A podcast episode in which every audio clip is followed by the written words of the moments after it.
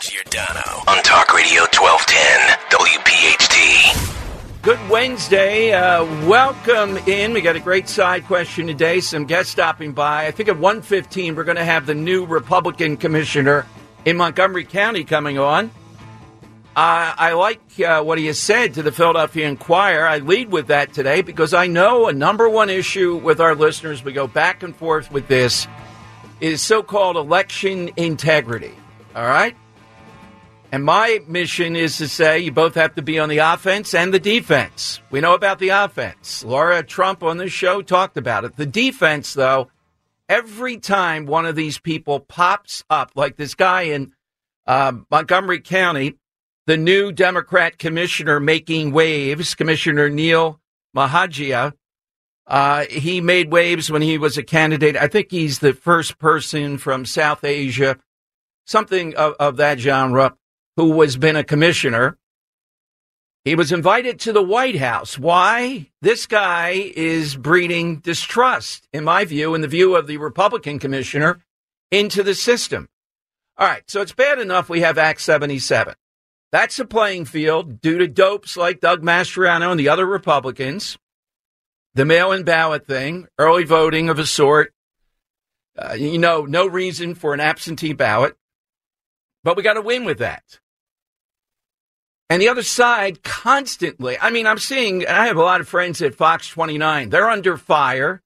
They got Fetterman and Casey and Senator Williams from West Philly all to speak up with them. They're in license renewal. What did Fox 29 do? They're affiliated with the Fox broadcast, Fox um, uh, News. And as a result of that, they've been uh, charged with uh, playing fraudulent uh, election integrity uh, stuff because they're Fox. They have to deal with this burden. So the other side is willing to go out of their way to pound away, pound away. And yet in Montgomery County, you have a guy who will not relent and breeds distrust into the system. I hope a call in today. We're not going to deign to go and book him. No, we're not wasting our resources on that he doesn't like what I'm saying, he can call in. He can call Henry and Jim. We're not giving him the hotline, 855 839 1210. Beginning of the show, the line's open. Here's how he's breeding distrust. And I agree with the, uh, the commissioner over there. He wants the county to be a national example, says the Inquirer, on how to making voting more accessible. He met with uh, Kamala Harris at a voting rights roundtable. Who is stopping anyone from voting in America now? Give me a break. As the chair of the Montgomery County Election Board, oh man, that's a problem. He's into first mobile ballot curing.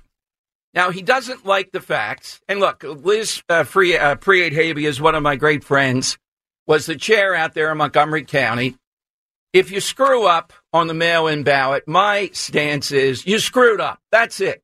You don't want to vote in person. You'd rather do this. You screw up, you screw up. Other people have to play in and get there on election day. All right. But there is a system that's legal to curate the ballot. You screwed up in a date, the so called naked ballot. It's not in the envelope, all those things. Yeah, naked ballot, the naked ballot. Every time we say, uh oh, pouring in Montgomery County.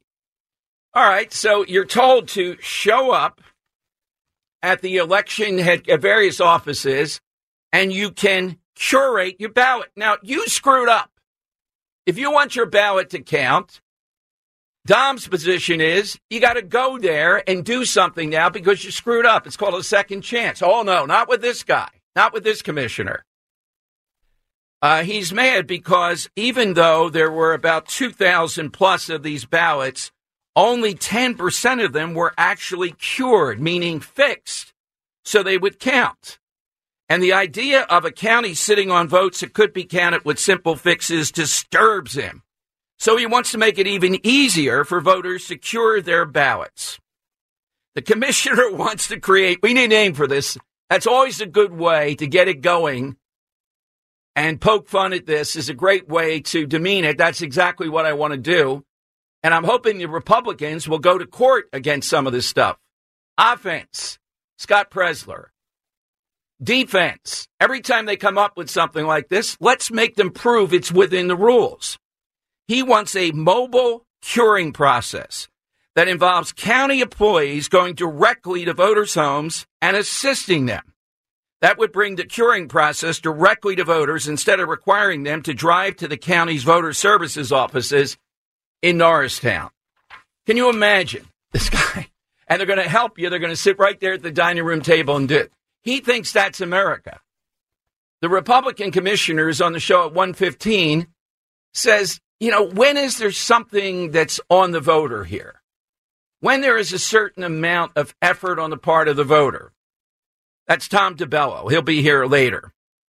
He said government resources would be better used addressing other issues instead of driving around the county trying to get someone to correct a ballot they should have done correctly in the first place. But there, there's more.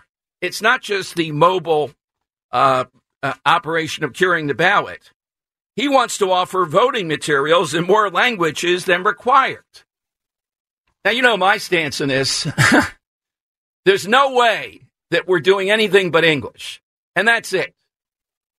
That is it. No other language. I don't know why you're voting. You're here. If you can't make this out, you shouldn't be voting. Now, we've been through this with Spanish. Federal law mandates that counties provide voting materials in languages other than English if 10,000 or more of voting age citizens are members of a language minority.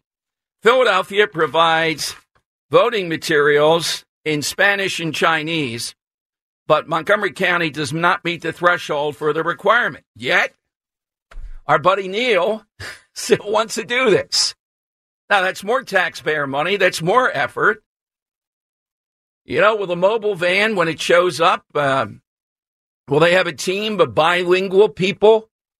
Will there be the bilingual van in addition to the ordinary van? DiBello says, the Republican, there are already enough opportunities to register to vote. At what point do people take responsibility for utilizing all the materials and all the stuff that's out there? He has uh, floated the idea of expanding the county's satellite operations. They already have four satellite offices in Pottstown, Lansdale, Lower Merion, and Willow Grove. He wants to expand that. He wants to offer more locations on more days. Now, the thing that jumped out at me, Mr. DiBello said it right.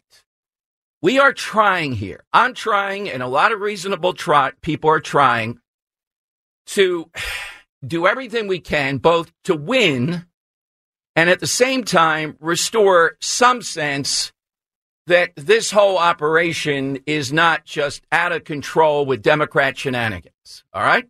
We know about a number of things that they've done. I'm not one of the voting machine guys saying wild stuff. We know what happened in 2020. We know what we have to do on offense, mail in balloting, early voting, all that. And on defense, we need the Republicans, the Republican Party in Montgomery County, what they need to do. I'm going to ask Tom DiBello about this. Rather than just talk about waste of taxpayer money, I think you've got to take this guy to court at least and at least get an attempt to rein some of this stuff in. This is out of control. Now, we have to match within legal means their energy. We've already told you out in Bucks County, just in a simple state rep race. Remember that? The other side was giving free manicures, pedicures, vaping. And they were auctioning off a couch, a fancy couch, if you would show up and register to vote and then get your mail in ballot. So we got to match this. We can't just complain about it and lose. It's about winning. And the way to do that, you know that in any sport, any contest, it's about offense and it's about defense. Defense would be pushing back on this. So let's see if old Neil calls in. And the question I'm going to ask is not so much just all the particulars I gave you of this, but we don't want to be lectured to about shut up about election interference and all that. And I, I don't want to revisit 2020. We're here now in 2024. The goal is to win. And the goal is to win the offense we talk about and then the defense. Both are necessary to win. rather than just hollering about it. That's the type of thing we're trying to inspire.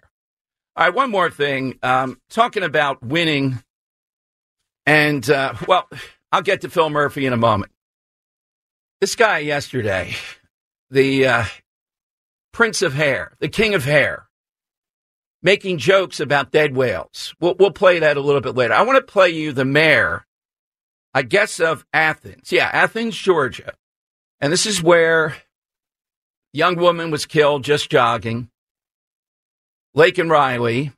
I uh, saw Nick's um, because he reposted something I put up for our side question today. I saw his uh, big take or part of it today about sports media, what they did with um, George Floyd, and yet something like this, ESPN and the others, there's no mention, oh, we're here just to do sports. Now, during George Floyd, you were there to do a whole lot more than sports. Finally, ABC News reported some of this last night, but it was like their 10th story. Here's the mayor rubbing salt into the wound of Athens, Georgia, with this old saw, many times said by the other side, you know what? Immigrants are more law abiding, illegal immigrants, than Americans. Well, no, they're not, because we know about one law they already broke and continue to break every day. We know about identity theft. We know about drunk driving. And we know about this killing in Athens, Georgia. Listen to the mayor rather than giving comfort, though, of the sanctuary city where the University of Georgia is. Listen to his take. In the main, I caution against conflating immigration and crime the data demonstrates that the two are not connected. Because the impact of federal immigration policy on localities has been under such consistent discussion in recent months, I do want to say a few words about this. It's my 18th year as a local government policymaker, and my work has overlapped with four U.S. presidencies and numerous iterations of Congress. All of them have failed to reach agreement on how to handle immigration. All right. So, um, both uh, here again, giving the excuse why they have to have sanctuary cities. We need comprehensive reform. Now, you need to follow the law. You can't just go making laws or coming up with other laws because you don't like the fact, in your view, that Congress hasn't acted. And also, how about saying something about this didn't have to happen? We have enough criminals of our own that we're trying to deal with. Why have more that continuously was committing crime, he and his brother allegedly, and got away with it? You know, my theory, you get away with enough, well, then you're going to commit something even worse. And that guy is the mayor of the city where she's killed. Well, you know, Congress is not acting. You mean they're not acting in the way that you want to flood us with more people that are here illegally and call them legal. So you, because you don't like that, you say we're not going to enforce the laws. That's what a sanctuary, sanctuary city says. We are not going to go do anything if you're here illegally. That is the definition of it. All right, 855 839 1210. What do you think of this Montgomery County situation? It's constant to breed distrust and then to lecture conservatives about why are you distrustful of what's going to go on in this election cycle. I take it as a challenge. They're getting it done. They have guys like this out there using government resources to go all out to do anything, at least on the surface. It appears to be, it might be legal. I would challenge it though. Can he be using these county mobile vans? Can he be doing all that? Is there any law? Is there any regulation? Is there anything against it? Make him sweat it out. Don't let him sit there cooking up more schemes. Well, what it does, it reinforces the idea. It's not enough to have mail in ballots. We're going to go there and make sure you do it right. And how would I know if he's going to Republicans that have to cure their ballots? How would I know that? How would I be able to keep score? Are we going to have a neutral observer? Do I get to ride along? And what about the interchange with the voter? Is there a certain way you have to say something? Do you have to read a script? I'd want to know. That might be the law that you can only say this and you can't say that. Challenge. All right, side question today. With all this talk about the VP choice for President Trump, today we'd like to know your all time second in command, real or fictional, or if you prefer another way of putting it, a sidekick. You know, sidekick's a little bit different than second in command. Batman Robin, of course, will take off the board, but I want to take uh, Spock off the board. An all time great uh, number two with Captain Kirk in his own inimitable way. Uh, how about yours, Henry? Yeah, you know, I always lean sports on the uh, the side Sure. questions here. So uh, immediately, what came to mind has to be uh, Scottie Pippen. Yeah, Michael people Jordan. said that. Yeah. Um, I don't know Scottie Pippen, I told Dan this yesterday, was a good enough offensive player, Mm-hmm. but given the totality of it with Jordan, I don't remember two that have, I think he scored 20,000 points. So, yeah. Right. I don't remember two on one team, particularly essentially in the backcourt, sort of perimeter players on one team that you had like that. And he definitely was, he had his sublimate to Michael Jordan. I mean, how could you get Kobe Bryant and uh, Michael Jordan? Kobe Bryant, I'd rather have in the last two minutes, just an editor's note. Oh wow, Oh, yeah, over Michael Jordan, without a doubt. He's a killer. without a doubt. Yeah, without a doubt. Oh, over Mike Michael was a killer too. not like Kobe, not like Kobe. Last two minutes right, over the whole yeah. game. Pro, yeah, Michael Jordan. But if you want somebody that just knows last minutes, Mhm. he's even more ferocious. I'd love to see a one on one. They're pretty similar in just about everything. One on one, I bet on Kobe. That's how Wow. much Michael Jordan's better for an overall team, but uh, he's not a you know Kobe Bryant. I'm going to shoot the ball and that's it. Yeah. Yeah. All right. But Scottie Pippen's a great one. Absolutely. 855 839 1210. That's how you get in. Hit us at the end of your call. In Montgomery County, when you hear something like that, does it make you think? You could think two ways. The way that I think is we got a lot of tightening up to do rather than throwing our hands up and then after the election's over screaming about we were cheated. It's about making them go through the paces on every one of these schemes they come up with. This all may be legal, but I want it hashed out. There's got to be a lawsuit. You can always file a lawsuit. You got lawyers over there, Republicans. File something here. We got the guy on challenging this at 115. Your calls are next on Talk Radio 1210. It is Dom time. Welcome in everyone. 855-839-1210 is how you get in. AT&T and Verizon Wireless just push pound 1210. In a moment we'll uh, break down what happened in Michigan yesterday. And I'll tell you, there's a pretty good theory out there. It's got a lot of dot connecting to it. One of the major reasons Nikki Haley is staying in the race, I think even after Super Tuesday, is the convention. And I'll explain there's an arcane rule there that will allow her, it'll be disruptive. Here we go. Now she's got to win five states. She has to win, actually win those five states. And I know that seems like, uh, you know, that's a tall tale. Well, there are states uh, like Utah, they don't like Trump. Uh, Minnesota, there's a few others. I'll break it down at some point, and that's the game. And then to have power and disruption at the convention. My God. Politically, there's got to be an unbelievable price for this. There really should be. But here is uh, Phil Murphy going off script yesterday. The hair looked unbelievable. Miss Kim must have been there in the audience prepping the rug right before that, or the extension, or whatever the King of Hair had on, joking about whales. The whales, dead whales yesterday. You know what? With me, maybe it's a personality fault. Stuff like this is always personal. It's not just business, it's just not policy. It's personal. We got to beat this guy. We got to beat this guy. We got to beat his wife every day of the week, beat him. And this is a big one. He thinks he's still, after losing billions of dollars, causing untold harm. We've rallied people to a certain point. We just need a few more percentage points. How much do you need in Jersey before you're afraid that people don't want you doing this?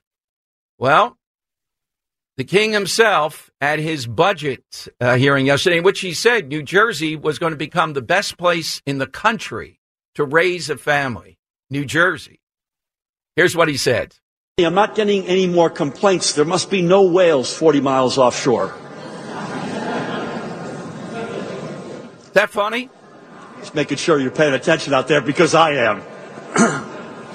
and once these wind turbines are complete, they will generate, just, you, you get this now? Do you all get it? They will generate enough energy. There's no whales 40 miles out. There are tons of them 12 miles out. It's unbelievable. Yeah, they will generate enough energy to power nearly 2 million homes. All right. Right? You know, once in a while the veneer cracks. They got everything going for them. The whole system's wired. They're the most corrupt place in the world. Well, Dom, you're in Philadelphia. All right, it's a tie. And yet they don't like it. They don't like it that we've beaten the hell out of them so far. And we're going to do it again. Oh, now you're getting it. Now you're getting my funny about I don't I don't know what it, it means the turbines are farther out, I guess. There's no whales out there, no dead whales. Can you imagine after all this, is this the last thing you want to be dancing around about? That you don't get it? That even though you're in a state that has just lost its mind and will vote for Democrat after Democrat for eternity, you're the murmuring in that crowd, and this is a mob of these uh, politicos in New Jersey who are the Democrat operatives and progressives the murmuring there. Let's play that again one more time, Jim, so that maybe now our listeners hearing the great man, they'll understand uh, what Murphy's talking about. I'm not getting any more complaints. There must be no whales 40 miles offshore. Just making sure you're paying attention out there because I am. and once these wind turbines are complete, they will generate, just, you, you get this now? Do you all get it? They will generate enough energy. There's no whales 40 miles out. There are tons of them 12 miles out. It's unbelievable. They will generate enough energy to power nearly 2 million homes. All right. You know, you can say, what do we do? You know, they're in control in Jersey. Biden's still president. You're going to roll over and die to these people? How cruel. How miserable of a human being. This is his ad lib. This is when the true when they moved away from the script. And even these people, all they could do is be murmuring. Well, what? 40 miles, 12 miles. Oh, oh, oh, oh. The plus sign goes yeah. on. You know it's a bad joke when he has to like stop in his speech and yes. like, re-explain. Like, no, then he goes is, back again. This is why yes. it's funny. And then it's like clear his throat. Like, uh, yeah. Anyway. Right. And then he's because I certainly am. Yeah. Oh my goodness! Uh, kudos to the listener who snagged that. That's where I saw it on Twitter because it's pretty hard to you know go through a drone fest of two hours of this guy to find something like that. But this is the attitude. This is still the attitude. You're a knuckle dragger. It's it's science. We're not killing whales. We're just saving the environment. How does a guy like that get elected? It's Jersey. It's a lot of money. It's a lot of insight. That's all that it is. But the wife may not get elected. All right, let's go to um, Al in Huntingdon Valley. And Al is in on Talk Radio 1210. Hey, Al. Afternoon. Hey, good afternoon. Uh, it's funny you say that because my daughter was just down my place down the shore, and she actually photographed a dead dolphin at the 16th Street beach. Uh, where in uh, in uh, Ocean City? No, no, no, North Wildwood. Oh, North Wildwood. Oh, I didn't even know yeah. there was a beach at 16th Street uh, due to the oh, sand yeah, erosion. yeah. beach there. But uh, yeah, yeah. That, I, that, was unreported here, Al. You know, it happens so much. Uh, you're right that we don't even pay attention to it. Yeah, it's a shame. So thank you, Al. Thanks, thanks very hey, much. You're, you're welcome. Uh, you know, it's just political with these guys. They don't care about the whales. Well, you obviously don't, you clown. We're not even a clown. You couldn't even make them laugh. Let's play it again one more time. I'm going to move for a hat trick on this. Let's, let's hear it. Maybe the third time we'll fully get the uh, delivery. This is Johnny Carson's delivery. It, it's just epic. Go ahead, Jim. I'm not getting any more complaints. There must be no whales 40 miles offshore. Just making sure you're paying attention out there because I am. And once these wind turbines are complete, they will generate, just, you, you get this now? Do you all get it? They will generate enough energy. There's no whales 40 miles out. There are tons of them 12 miles out. It's unbelievable. They will generate enough energy to power nearly 2 million homes. I wonder how many writers worked over that. It was a bit of an ad lib, but it looked like it was also scripted in there. Maybe Joe Biden will tell it, tell it better. Can you imagine if Chris Christie had said that? yeah. It'd be all over the place. Oh my God, he has no compassion Yes, for anybody. exactly. He's this, he's that, but this guy says it and dead silence. Yeah, well, that's uh, that's what it's like being in Jersey. But the bottom line is, by every instinct that we see, uh oh, wait, wait a minute, time out here. Where's that news sounder? So you got to have a news sounder. I can't say another word. Dan seems to have one that's a computer chip in his head. There, Jim. Do we have any kind of news sounder? All right, keep that handy for the next few shows. All right. Well, the AP reporting that Mitch McConnell will step down as the Senate GOP leader. All right, now this is a uh, big, big moment here, uh, and I'm not sure if it's health reasons or just uh, that we're going to get rid of him. Watch for John Thune, Mitch McConnell Jr., to take over potentially, but that means that um, there will be an election to determine who the new uh, leader is. Now, this is the AP reporting. He will step. Oh, it's in November. Oh, the agony. He wants to sink Trump, and then he's going to resign. Resigning in November. That's sec- the second part of it. It's like, oh my God. I thought it was now in November. Oh God. Yeah, after he has done such a good job getting rhino after rhino to defeat. Yeah, who would be the new person? Well, I like Rand Paul the best, but I'm not sure what all those rhinos might do. 855 839 1210. All right, coming up, one of our favorites. We're going to talk with the superintendent of schools in Oklahoma, uh, Ryan Walters, because uh, Oklahoma is experiencing in the schools a lot of problems with illegal immigration coming to Oklahoma because we're counting down until tomorrow at the border, the duel that goes on. Dom Giordano show big issues, big guests. Of course, uh, we're waiting to see tomorrow the dueling uh, presidents at the border.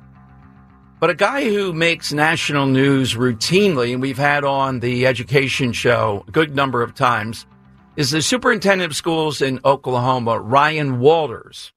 Couple things. Um, he's got a lot to say about illegal immigration, how it affects schools. Uh, you know, Oklahoma, you would think would not be one of the states uh, affected quite as much, but it's affecting almost every state. And he's also involved in this national debate around gender fluid or transgendered students. Uh, he joins us here in Philadelphia on Talk Radio 1210. Superintendent, welcome back to town. Thanks for joining us. Hey, I always appreciate being on. I appreciate the work you're doing. So thanks for having me on. I wanted to first, before we talk about illegal migrants uh, in schools, the kids, um, talk about this other story where there sadly was the suicide of a student, I think in Tulsa. And I wanted to tell you uh, there was a vigil all the way here last night in some many local communities. And of course, rather than the sadness of this, the spin is toward policies in general, but you particularly. And I know uh, from previous conversations how fair minded you are on these things. So it's got to be difficult when you have a suicide and they point to you.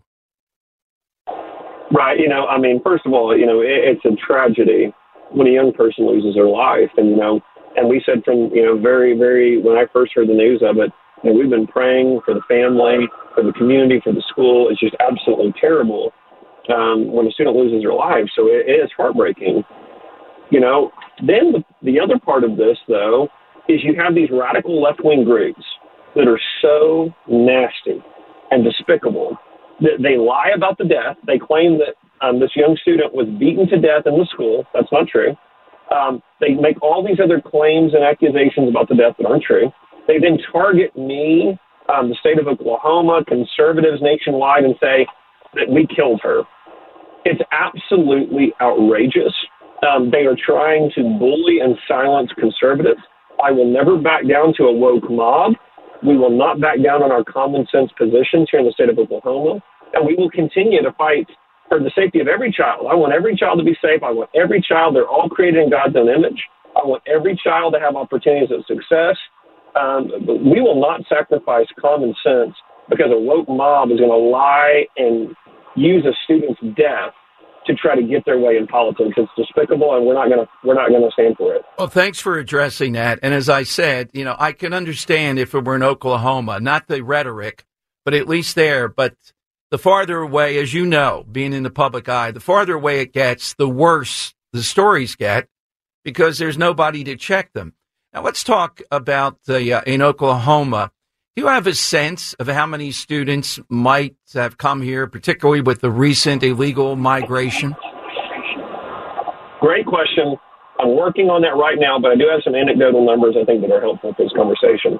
We have seen over 80 new students a week in our largest school district, Tulsa Public Schools. The majority are coming across the border. We have had our second biggest school district, Oklahoma City, that has claimed to have nearly 30 new students a day. Wow. With the majority being students across the border. So we are seeing a huge influx. We're trying to get our hands around the number across the state. I've also had some rural communities that have talked about their population of their school district enrollment size has has nearly doubled in the past two or three years, which is an, an incredible rate. Just just crazy to see that that most of them are illegal. So we are seeing a huge yeah. Yeah, no disrespect to Tulsa, and I've been to Oklahoma City, had a friend there.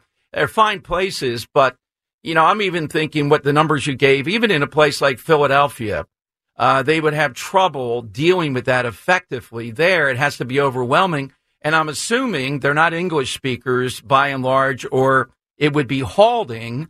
So you have to call into play all of that when the kid is in school. That's right. They're, they're, they don't speak English. So you're trying to get resources and personnel there to help them. Then remember, because this is happening in real time, we're, we're having this escalation of all right, well, you know, we can't hardly hire staff in the middle of the year. So how we, and, and remember, these are all non-taxpayers. So as they move in, it's not, you're not bringing in kind of more taxpayers here. So it, it, it is an incredible burden on the schools. And the other thing I've been emphasizing too is fentanyl. Are you ready for this statistic? Back in 2019, we had 50 fentanyl deaths in the state of Oklahoma. 50. In 2022, we had over 600. Wow. We went from 50 to over 600. We are seeing it in our schools. We are seeing students that take fentanyl across the country drop dead instantly. I mean, th- this is a dangerous, dangerous drug that is being let in across the border. It is impacting our schools by overwhelming, overwhelming them with illegal immigrants, and we are literally killing kids and citizens with the fentanyl that's pouring across the border. Uh, talking to Oklahoma Superintendent of Schools Ryan Walters. Now, uh, the uh, I'm not sure if he's a junior senator or senior senator from your state, Lankford. I guess they, they would say to you, to me anyhow, because I object to that plan. I wouldn't sign off on it. That would have cut down on fentanyl, solve your problem with uh, kids being illegally in schools. Were you a supporter of that, at least as we saw it come out of the Senate? No, I wasn't. I mean, I, I don't think we need to be compromising with Biden on this right here. The reality is, is we know he can shut down the border. We saw it with President Trump he can do those same things and shut down the border. But the reality is he doesn't want to. He is looking for political cover wherever he can. And he understands that I want this border open because these are Democrat voters. I want them pouring across the border. I want to overwhelm Texas and Arizona and all these border states so we can flip them in future elections. Joe Biden has opened the border intentionally. Republicans need to just demand the border be shut down. There should be no compromise on this issue. We have to get the border closed. Mayorkas should be impeached and removed from office. We should be going down through all of Biden's secretaries and, and removing them until we can get him beat in this election in November. Exactly. Um, are there sanctuary cities? I'm just asking. In a place like Oklahoma, I was surprised, maybe you weren't, that Athens, Georgia, the rough and tough Georgia Bulldogs, that that was a sanctuary city where you see this young student killed. Would a Tulsa, Oklahoma City, are they sanctuary cities? Are there any in Oklahoma that you know of? So we're looking at that. You know, right now the Tulsa mayor has made comments around immigration in Tulsa that have caught our eye to say, okay, what are we talking about here? What, what exactly are you trying to do um, with opening up more to immigration? So we're right now trying to ensure that we're not having a, a city like Tulsa moving towards being a sanctuary city. So that's something we've been digging into and working with um, our state officials to go, guys, like we don't need to be anywhere in that direction. So I don't care if it's technically called a sanctuary city or whatever you call it. When you're doing this open invitation to immigration as we have immigrants pouring across the border. What we're seeing is, of course, these immigrants are, are moving to the places that they think that they're not going to be, um, you know, legally given back over. And so we have got to stop that, and it's happening in, in all 50 states. I haven't spoken with you since I think it was recently. There was an article about you in the New York Times. Now, we know you a little bit better, but other than the shots that were in there, it's got to be kind of flattering that the New York Times sort of takes aim at you. Yeah, I mean, you know, the New York Times, you know, uh, to your point, I mean, they're going to push their left wing agenda. Frankly, uh, to me, it shows I'm over the target, right? All yes. these groups, all these left wing, um, radicalized, woke institutions target me nationally. Uh, you know, in Oklahoma, we, we understand exactly what that means. That means I'm over the target. I'm making a difference. We are impacting not only Oklahoma, but the country by showing the roadmap here. The reality is, as I travel around the state, I'm getting more and more support because conservatives are going, thank you. This is common sense. Let's go win these fights. And so we've got to have more Republicans that stand up. The left can say what they want. They are radicalized. They're way out of step with American values. Go fight the fight, lay the path forward. Our ideals are successful and make for a better society. We understand we've got to support families, common sense. We understand we've got to support our faith. These are things that lead to good solutions.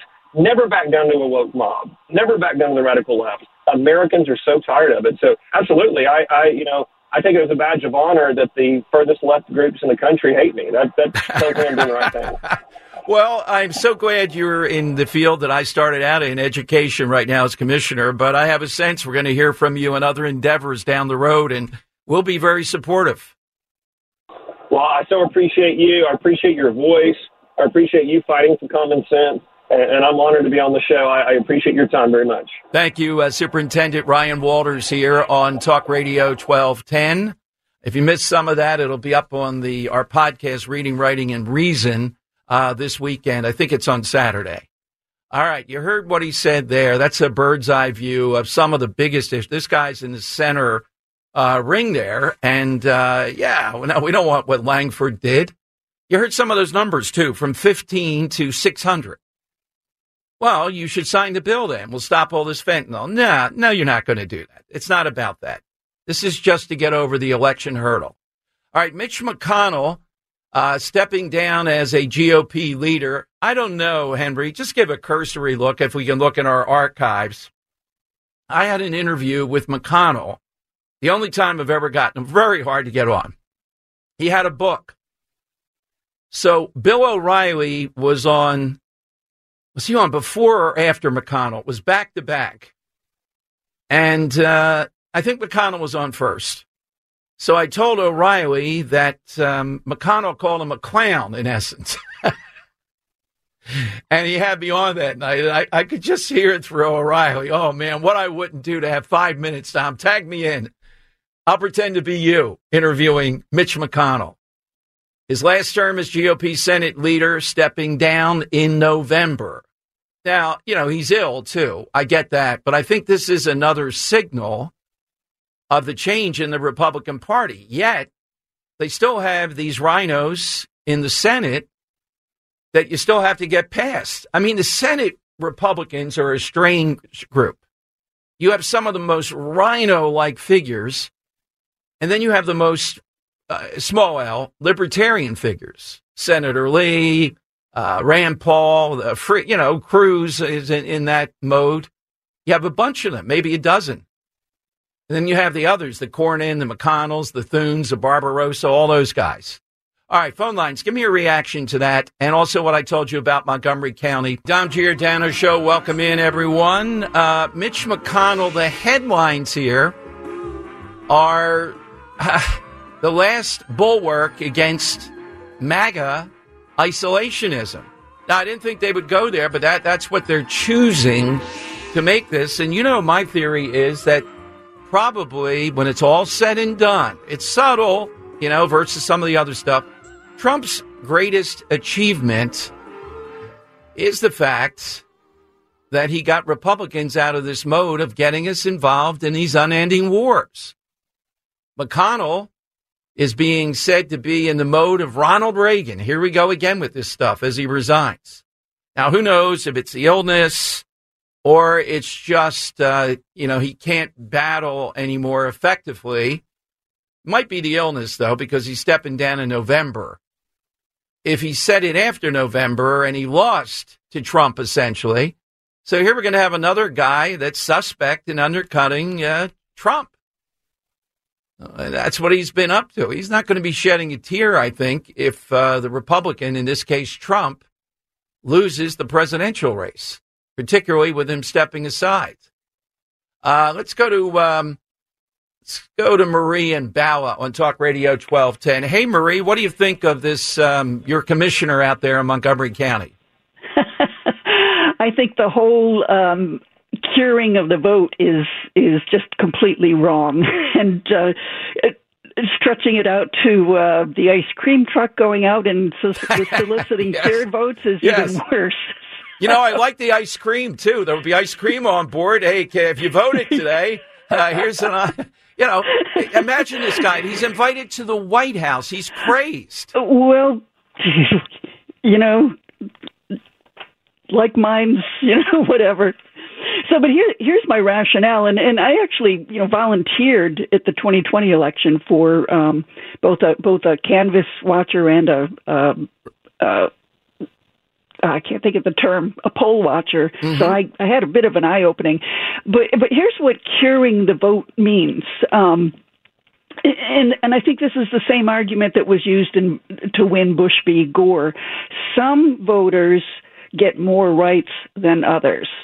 Uh, and here's an example: two two voters send in mail-in ballots. Both ballots are found to need curing on election day. One voter is out of town or somehow cannot be contacted. That voter cannot cure his or her vote. Exactly. The other voter can be contacted. That voter does get to cure their vote. So they don't get an equal voting opportunity. Right. Plus, and, uh, n- yeah. now we have to be watching this to determine did he go to the Republican houses in equal measure versus the Democrat houses. And yeah. I could I could give an opinion on that based on what I watched at the the Canvas yeah. Watch in 2020, oh, sure. and the answer the answer is basically no. Yeah. Ba- basically, the Democrats were prepared for this. The Republicans found out about curing at the last minute. And what happens is, as the votes are counted, so this was the evening of election day, we would get this list of voters who needed to cure their vote. It would be handed to the the canvas watcher who had to contact the county uh, Republican committee right. who had to who had to go find the voters. Yeah. So uh, you know, some voters are not even being looked for. Excuse me, looked for until you know five to eight or what have you. So not every voter, regardless of party, is getting the same legal gotcha. opportunity. Thank you, Marie. Thank you very much. We're going to talk with the guy who stands in the way of some of this out there and look, uh, you know, we saw in the 2020 the stuff at the last minute, the Zucker Bucks, for example, that they did. I think there needs to be pushback on this example. The guy went public with it. He'll be our guest, the Republican commissioner, but they ought to be looking at uh, lawsuits or threatened lawsuits. Fight every square inch. There's nothing wrong with that. Don't say crazy stuff. Say exactly what they're doing. And let's see if everybody agrees that this is all legal, etc. Publicize it. All right, uh, the great Colonel Allen B. West is going to be with us to talk about Biden going to Brownsville and President Trump going to Eagle Pass. He's next on Talk Radio 1210. Dom Giordano, weekdays noon till 3 from Talk Radio 1210, WPHT. Dom Giordano on Talk Radio 1210, WPHT. Dom time. Welcome in, everyone. So, uh, Mitch McConnell stepping down in November after the election. Uh, what a day. Uh, we uh, wanted to speak with Colonel West because of his knowledge in Texas and Georgia, his roots there, with all the stories around immigration, but there are a bunch of other things too. Let's go to Colonel Allen B. West on Talk Radio 1210. Colonel, uh, welcome in. And um, I'm thinking you're probably as excited as I am. I only interviewed Mitch McConnell once, and he attacked Bill O'Reilly as a clown who was up next. So it was a lot of fun. Wow. Yeah. I bet that was, and it was even more fun when Bill O'Reilly came on. It's good to be Yeah. with you, Dom, and thanks for having me on. And you know, when you look at what is going to happen after Super Tuesday, change of leadership in the RNC, and now without a doubt we'll have a change of leadership in the Senate. Uh, it just goes to show that the the the the Republican Party is going through, I guess, a, a metamorphosis. I think that it needs to get back and focus on those constitutional conservative principles and values. And I'll, I'll say it, it needs to be a platform that really does put the American people and America first, and especially when you see what's happening with our border. And you're right, I was born and raised in Georgia, and there are people livid about what happened to the uh, young woman down there, Miss Riley, uh, a, a, a, a nursing student that goes out for a run like many co-eds do, or college students do, and she didn't come home. And now we find out we've got another illegal immigrant that just stabbed a 14-year-old girl and, and tried to rape her in Louisiana. So someone has to put the American people first. And Colonel, the mayor, and this is what shocked me, and I wanted to tap into your Georgia. I mean, I thought the where the Georgia Bulldogs are a program. I was surprised they lost to Alabama. I like Alabama. I think you know, and Nick Saban what he did, but I was surprised they beat them. They seem overwhelming, but that that town, Athens, Georgia, would be a sanctuary city. And then the mayor mm-hmm. today lectured everybody and told them don't conflate that death with immigrants and crime because immigrants essentially commit fewer crimes per capita. Yeah, well, again, you you're you have to separate this thing about illegal immigrants, and of course, it's very interesting how the progressive socialist left manipulates language. But look, you have to understand that you know even in Georgia, where you have these major colleges and universities, you have very liberal actions and uh, leadership in those cities, and also on the campus. Uh, when you look at Georgia, which is the largest landmass state east of the Mississippi River, 159 counties, it's five counties that really do, do uh, determine, you know, statewide elections there. We saw it now that we have two avowed socialist uh, senators from Georgia. So that Atlanta metropolitan area, Fulton County, Athens is only about 55, 60 miles uh, east of Atlanta. And then you got Macon, Columbus, Augusta, and Savannah those uh, are some very far left liberal places. Well, it seems like the election laws, and I was going to ask you this today, are, have been tightened up, but not, uh, and they can't even complain about it. And in the last election, it seemed to be relatively fair and square. And when I look at the uh, Fani Willis uh, stuff going on, yeah, that says all. But but I, I'm hopeful in this uh, election cycle that Georgia is not going to be something where we look back and say shenanigans happened there. Some will. I mean, I'm in Philadelphia. We're realists, but it Yeah. won't be like it was in 2020. No, it's going to be very hard to go back to that well once again. And I think the most important thing is we can't have governors, secretaries of state, and judges changing the election law. Last time I checked, you know, with Schoolhouse Rock, you know, uh, Saturday mornings, ABC, the only people that could change law was the legislative branch. So I think the American people are up on this, but still, we've got to be very leery about illegals being able to vote. Uh, we've got to be very concerned about these unsolicited mail-in ballots. You know, the thing that Eric Holder wrote about in an article in Time Magazine of April 2020, you know, the ballot harvesting, all of these things, we got to make sure we're on top of it. Uh, Colonel, wanted to tap into now your Texas knowledge. I've only been to the border once. It was principally El Paso, and we went out into the desert. And boy, at that point in time, they had it locked down. Uh, first, Yeah. why would Biden go to Brownsville? One theory I had, and I don't know, it it's a rail hub or something, and there'll be a lot of border patrol there. Maybe he's going to point to I funded this through the infrastructure or something like that. Why would he Mhm, choose mhm. Brownsville? Well, if you remember the story of Catherine the Great when uh, she went out into the Russian countryside and they created this thing called Potemkin Village. Yes, that's what Brownsville would be. Uh, Joe Biden is not going to go to where the the epicenter is, which is you know Del Rio, Eagle Pass, Kinney County. Joe Biden is not going to go out to West Texas and to the Big Bend Mountains and see these uh, these people that are coming across that we are not able to detect, not able to track. They're the ones that are wearing the camouflage, the backpacks, putting carpeting on the bottom of their shoes so they can't be tracked. So he's going to a safe spot, you know, his, his own little safe space. And maybe he's going to Brownsville because he heard that they have a really good ice cream shop. yeah. Uh, Eagle Pass, though, I would say, now you know the topography better, but to me, Eagle Yeah. Pass, because of the fact it's been put on the national consciousness, we see it all the time. That's the right place to go for Trump. it, it, it is the right place to go, and and I think that that shows that you have a former president who will probably end up being president again. I would say, unless there's shenanigans, he has his finger on the pulse, and he knows exactly the pressure point to go. And you know, when you think about the border of Texas, it's 1,249 miles, Dom, but the Eagle Pass to Del Rio, you're talking about 50 or so miles and that's really uh, an epicenter. But the thing we have to remember is that the cartels are very good at drawing our attention to this small little 50 mile front, but then you have countless amounts, another 1,200 miles that are open, especially when you head out west. And that's where you see a lot of the uh, the, uh, the the bad elements that are coming across. Brownsville is not a big threat right now. McAllen, that area, that sector has has quieted down but Joe Biden is going to avoid that. Just the same as how they cleaned up San Francisco for Xi Jinping. Yeah, exactly. Now, turn your military, but also you have a sense of this is more of a civilian military operation. Trump has said it. DeSantis was more buttoned up, and I think said it correctly. I had on McCormick, who's running for the Senate here. He said he was very interested in talking with people about how to go about going after the cartels including their drug labs and the rest of it. And Mexico, either the president is afraid of being killed and or he's in on it. They're not going to help you.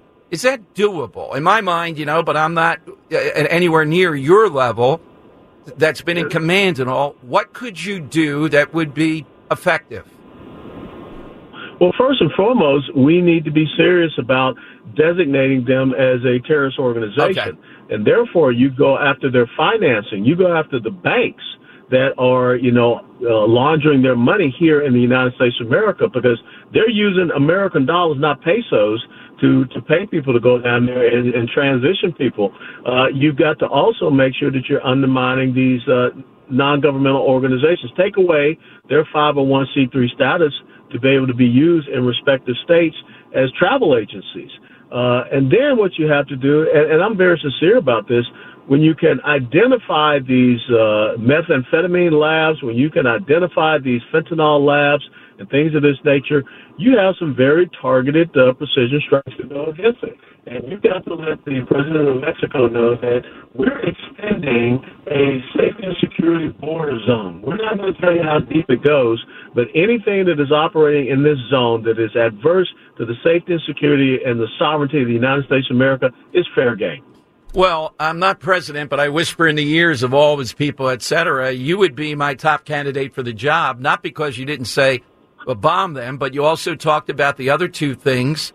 And if you do them, that ought to really put a sting out. And if they still persist, then you could show people, look, they're still doing this even in a, after this action. The only thing you can do is take out their drug lab. You build up to it.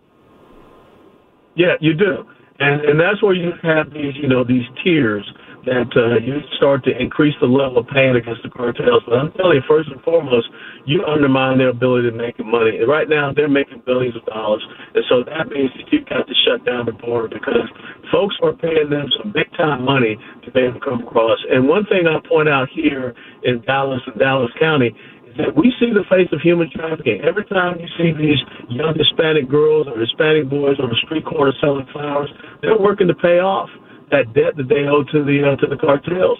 So we need to find these people who are operating obviously locally and start uh, you know putting the kibosh on them. Where do we find all things Colonel Allen B. West? Well, thank you so much. You can follow me on all the social media platforms, uh, to include Substack, but you know I don't play around with TikTok because that's CCP territory, and I'm on. And you can also uh, townhall.com. My piece this week was "You Don't Own Anything," and then also the American Constitutional Rights Union, dhcru.org. Colonel, thank you as always. Thanks very much. My pleasure, Don. Be well. Colonel Allen B. West. I, I just uh, didn't set it up uh, for him, but he went right into it. Do You do the other two tier things. Yeah, these American banks, they got to know who they're dealing with. Uh, if they still continue after that, then you hit them. It's doable. It just takes the will to do it. I think President Trump ought to be talking about that more calmly, detailed manner. DeSantis did lay it out that way. McCormick the other day laid it out that way. All right, coming up, more of your calls, and we're going to talk with the um, Montgomery County Commissioner, Tom DiBello, who was just elected and doesn't like what they're doing in Montgomery County. I laid it out as far as mobile vans to go out if you mess up your vote so you can cure your vote right at your home. And um, more satellite offices and more foreign languages in Montgomery County. DiBello says it best. All this does is breed distrust. We need trust in the voting system in 2024. Well, really, trust but verify. Dom Giordano's show, and I have here nine printed pages or so. A Montco official ended up at the White House to advise on voting accessibility ahead of 2024. Here are some of his ideas. Oh my, who could oppose this? Don't we want people to vote? Of course we do. Do they have to make a little bit of efforts to do it? Uh, not in Montgomery County mobile vans going out. Maybe we can get some ice cream sandwiches in there. Hey, if you fill this out within five minutes, we're going to give you an ice cream sandwich. You didn't? We're going to give you two. Let's go to Tom DiBello, who is uh, the newly minute Republican uh, that sits on the Montgomery County Commissioners to talk about this on Talk Radio 1210. Hey, Tom, welcome to the show. Thanks for joining us. Hey, Dom, how are you doing? Thank you for having me. Well, I think in your interviews with the Inquirer, you're in public office, you struck the right note, but by the time they got to the third thing, you were getting a little bit more, you know what? You got to put some effort into voting. Right. Um, yeah, I, I mean, I was, I did that interview. Uh, we actually talked about a lot that didn't, didn't make the paper, but, um, there's several, the, several of the concepts or topics that were covered in original articles that have popped up out there uh, especially uh, what was referred to as the ice cream ice cream truck. Yes. Uh, to go to house to house of people that uh, need to have their mail-in ballots cured, and they asked me what my feeling was, and I said, well, first off, this was never discussed at a board of elections meeting, and it was never discussed publicly at the commissioners meeting, and I've learned about it uh, when when uh, reading different articles, and I started to get a little bit more upset when some of the articles start referring to that uh, Montgomery County commissioners were looking at having this ice cream truck uh, travel around Montgomery County, and that's when I really had to step up and start saying, "Wait, whoa, whoa, wait, hold the presses. I don't support this." I talked about this at a commissioner meeting uh, last week. I said I, I, there's so many issues and so many concerns that I have uh, related to that, and you know, from my perspective, the county already allows voters to come in, which I'm not really sure I supported that, but I, I'm willing to at least uh, support that initiative that they've been doing, allowing voters to come in and cure their ballots after the fact. Um, uh, when they when they send them in if they're not signed properly, if they're not dated properly, whatever it may be. But this is like taking it way way further and. Um, uh, I mean, we have so many important things going on in Montgomery County you know, with homelessness and all that. So, uh, you know, we're going to redirect money to certain initiatives. I'm certainly not going to do that to have a, a truck driving around uh, and curing ballots or giving people the opportunity to cure ballots. I mean, at what point do you take responsibility exactly. for, you know, taking your own responsibility for doing something that needs to be done correctly? It's not a complicated process you fill out your ballot, you, you stuff it in an envelope, you sign it and date it, and you stuff it in another envelope and you mail it back to the county. Not sure why, what more that we need to do um, to ensure that people could do those a couple things uh, properly. Yeah, that's well put, Tom. I agree with you. And look, what what I'm saying with listeners, you can imagine, you know, you know what's going on. Probably they contact you. We want to have trust in elections. Your job is to do that in Montgomery County. Uh, this new guy, this new commissioner, I'm not saying there's anything illegal here, but this breeds distrust in addition to the money and all of it. Because how in the world are we monitoring this mobile curing thing? And some of these other things, why would we want to print them up in more languages than what the federal requirement is? I'm looking at a Dropbox here too, and I wanted to ask you the latest on that. Um, I, I'm a fan of the mail-in ballot because that's the field we're playing on now, Tom, due to Act 77, and we got to do a better job of getting Republicans uh, into that, and I think they are going to. But the drop boxes are a part where I am really worried about shenanigans. What are you doing to ensure how many drop boxes in Montgomery County and what can be done to really establish trust in that? Um, you know, so I agree with you that um, you know mail-in ballots is it's here, it's uh, it's here to stay, and it's something that we uh, have to embrace, even if we don't agree with certain aspects of it. Um, I think that um, I think over time we need to continue to refine our processes and procedures around that. Uh, that is one of my goals is, is that I want to be, when I certify election, I want to be able to stand up in front of the, the people uh, and say, I'm certifying this election with, with confidence. Um, and, you know, some of these, some of these things, especially with drop boxes, and I believe there's 12 currently in the county, but there's still questions about chain of custody and other things that go along with drop boxes. Uh, Tom, um, let, me stop you right there because um, I don't know how much you listen to talk radio, but that's like a catchphrase. When people hear that, I had several uh, challenge me last week because, look, I want to win here legally, and mail in balloting is a way to do that. So tell me about chain of custody. Uh, what are the things there that you're eyeballing for us in your role?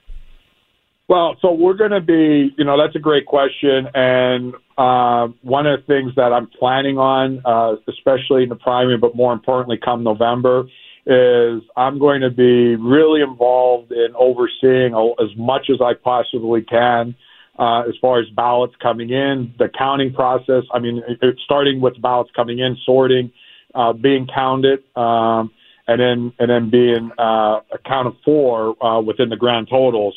So I am going to have eyes uh, the, within the entire process as best I can.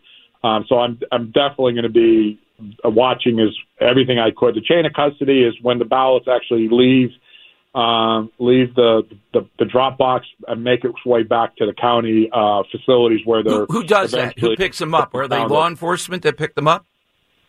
There's um, so that's a great question. It, it, it, appears to me, my understanding is is that um, that you know there are people from the sheriff's department that go. Okay. Uh, and that are involved in the pickup and believe and, and I uh, and I've said this before. We have a very well seasoned, experienced, and trusted sheriff's department, um, and I stand with them all, the whole way. But again, I, I look at it from a uh, uh, uh, logistical standpoint. It's still a chain of custody issue as far as when those ballots are let leave uh, and come back to, to Norristown. Um, and I, I want to see if there's better oversight or there's better things that we could put in place. I just don't have those answers yet, but it's definitely something I'm looking at. Uh, but the other thing is, is that believe it or not, only 20%, the last numbers that we got, only 20% roughly of mail in ballots requested come back through uh, drop boxes. So one of the things that I've asked and questioned as far as, you know, in some of the rural areas of the county, I could potentially say, okay, we still uh, could envision having drop boxes. But in the other areas, I mean, how many post offices people drive by to go to a drop box? So I'm not sure if the expense is necessary uh, that continue to have drop boxes uh, throughout Montgomery County. And that's also something else that that I'm going to be doing analysis on. But you know, um, we we do have some secure measures in place as far as you know people at the working at the drop boxes and all that versus mail the, when people drive to post office and just drop them in the mailbox. So you gotta you gotta be careful your, uh, as far as you don't want to do away with something uh, to promote something else that may not have the same oversight. Um, you're well funded enough, particularly Montgomery County. That was the goal of the state legislature to say if the voting in a presidential election essentially is overwhelming, you got to keep counting. You tag in another team. Is that going to happen in Montgomery County? In other words, Tom, you know what happens when the vote stops? Things get nuts then. You know, yes. Um, and, and, and we have, I, I have meetings scheduled that I'm going to be meeting with voters, uh, with uh, voter services. And these are all questions that I'm going to be talking about. Um, I, I, I I don't like the idea of like you said, that like all of a sudden uh, there's a lid called at like one o'clock in the morning or whatever it may be, and and then everything just stops, and then there's you know bags of ballots that are sitting on the floor or whatever it may be, um, and that uh, which should be secured. Uh, but then uh, the new team comes in, you know, seven hours later. So um, again, these are definitely things that I want that I'm looking at to say, you know, especially with a presidential, are we going to go 24 seven? Um, to ensure that, it, that, that it's a continuous process. Well, Tom, let, let me Uh, interrupt. I, I thought that's what the directive was, and more money was put aside in that to do that to take away all these issues. No. Um, my understanding it is, but uh, again, uh, like you said, I'm o- I'm only in the role seven seven weeks, eight Okay. weeks, and I'm I'm really diving into it because I want to get my arms around the entire thing. Okay. Um, so that I so I want to I want to remove perception, um, and I want to be able to report accurately on what is will be happening for sure. Okay, well, here's what I would suggest a good maiden voyage here. As you get through it, when you feel comfortable at the right time, you just contact us through Dan or whatever, Tom. And we want to have you back on so that you can give a more definitive answer, more meat on the bone here, uh, because these are all the things that you and I share. We want to have faith in this.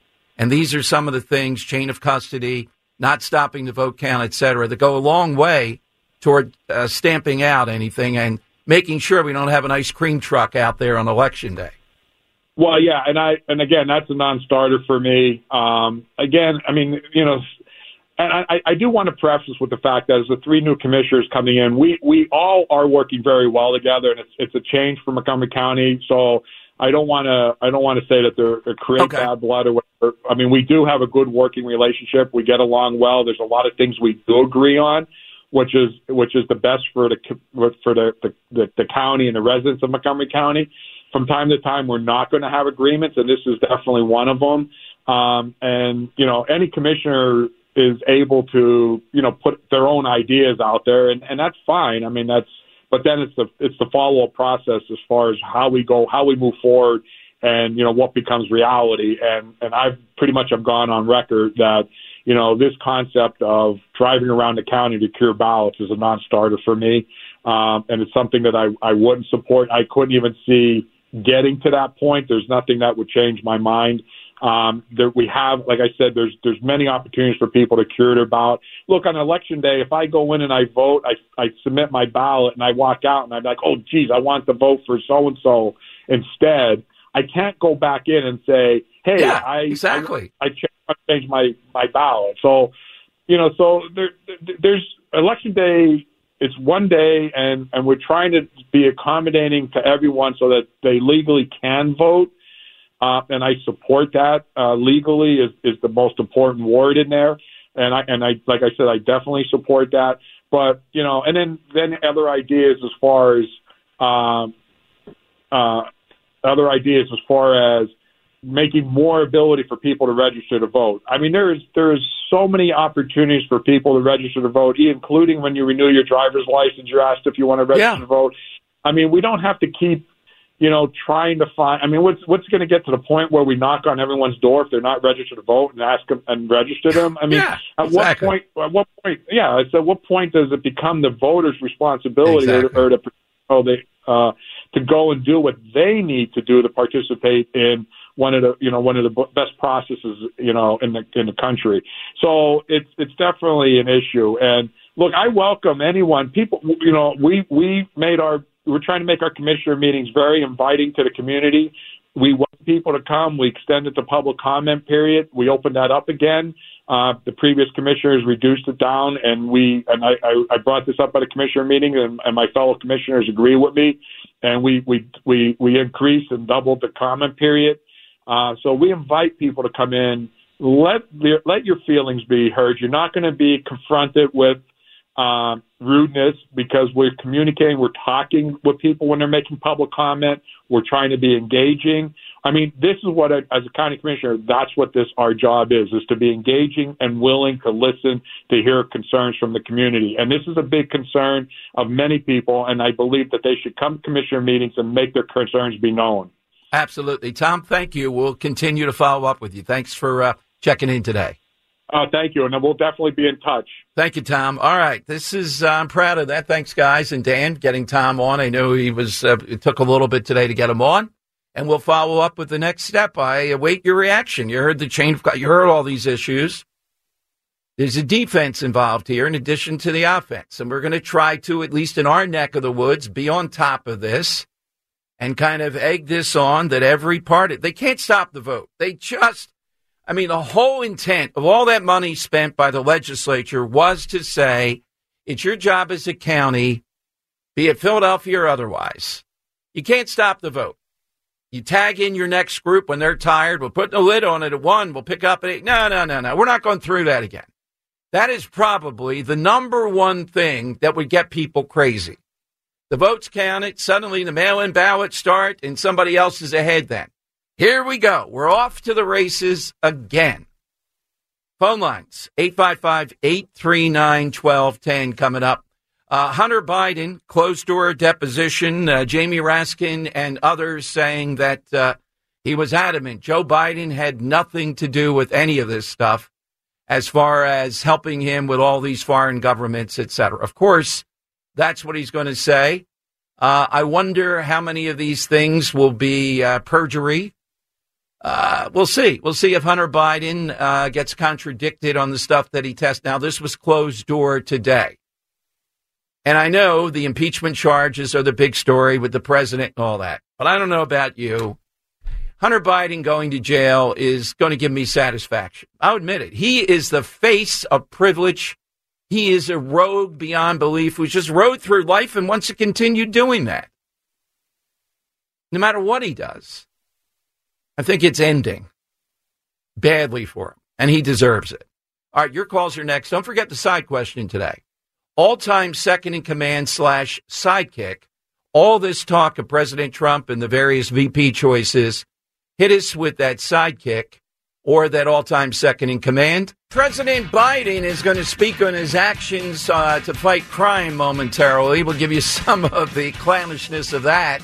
Because uh, thanks to a listener, and I'm looking right at it, uh, I have a stat here that uh, maybe the president should be confronted with.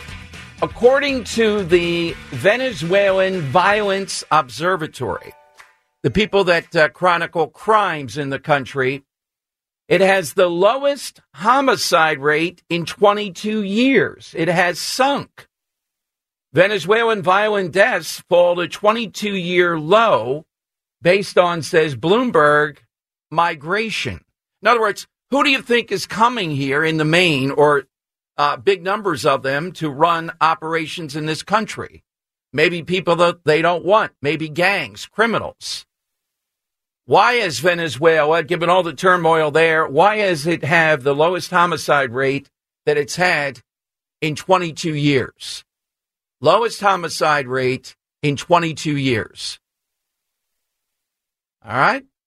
Maybe the uh, president ought to be asked about that, and he ought to be asked about uh, what's going on in our big city. And they want to tell you that crime is down. If you're believing that, well, then I guess you'll believe anything.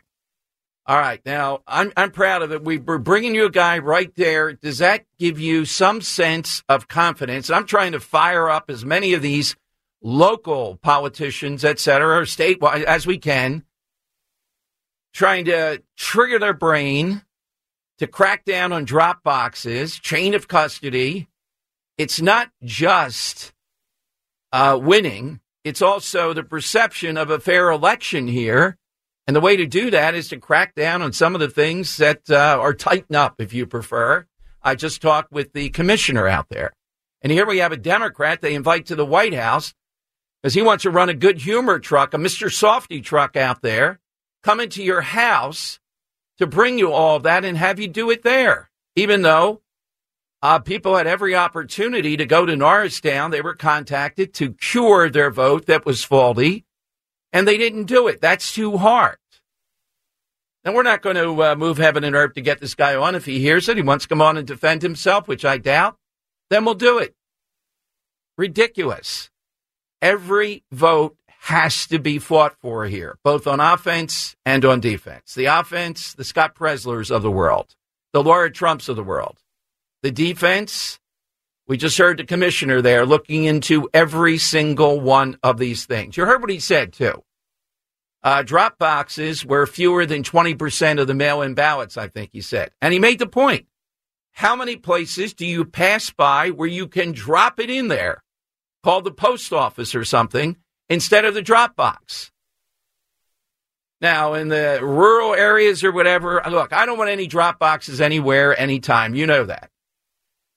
All right, we have a compromise. You got to prove it here, you know, how difficult it is uh, to get somewhere, et cetera, et cetera. So you have one or two in Montgomery County versus a dozen. Why are they needed? They're not.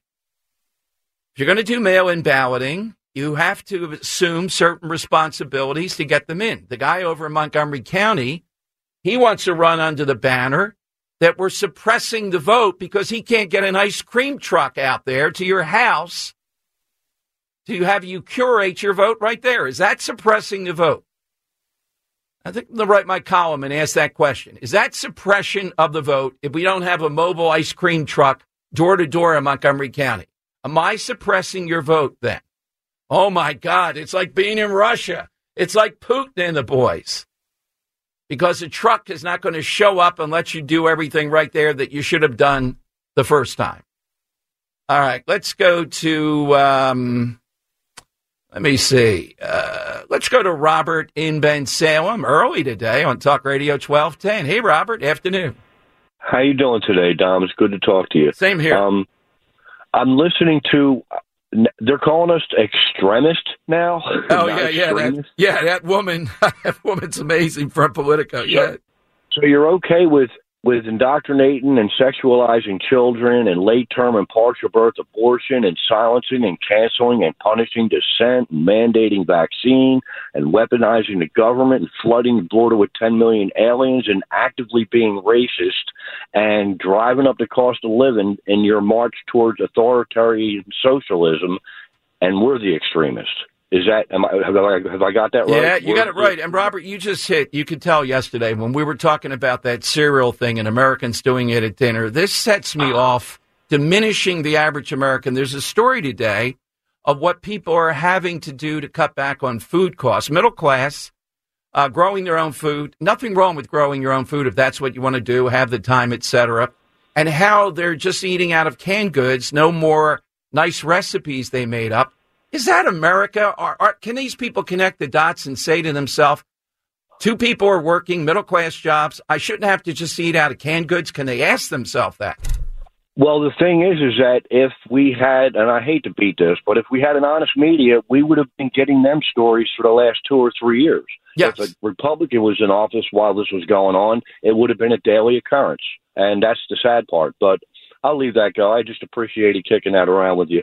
Uh, my answer is Dr. Watson. Ah, uh, that's a good and one. Yes. Just wanted to say that I thought they did a good job modernizing that storyline with the movies with Robert Downey Jr. and Jude Law, adding that Oscar Madison Felix Unger dynamic to it. I thought was a nice touch and brought it into the modern age, you know. Good but stuff. I appreciate it. You guys have a great day. Thank you. Thanks, uh, Dr. Watson. Mark that one down, Henry, with a star. That's that's a pretty good second in command. So second in command slash sidekick you know, but both of them were kind of interchanging here with all this jockeying for the VP for President Trump.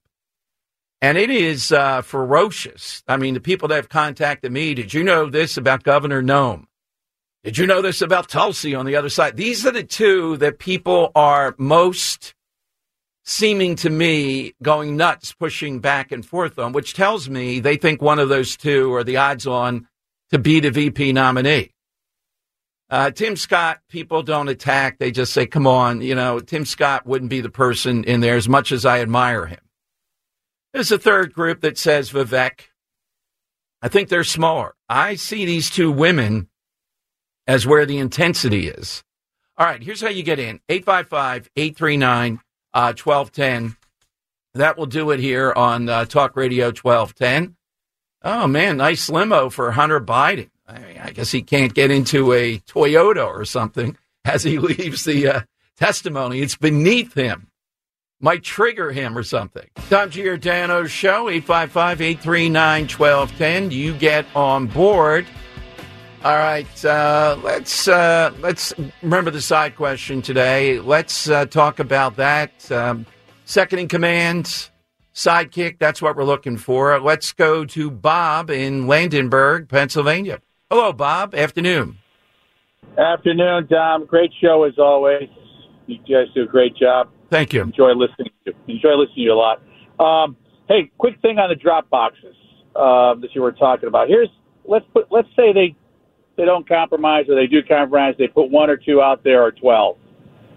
My proposal is, and I, this could probably be pretty hard to do, but to get poll watchers from one poll watcher from each side of the aisle, Republican and Democrat, and you know you get it to cover the 24 hour period. You, you probably put, put three or four waves of people to interchange, and they make sure that whoever comes up to drop a ballot into that box is who they say they are by showing you know a license or an ID.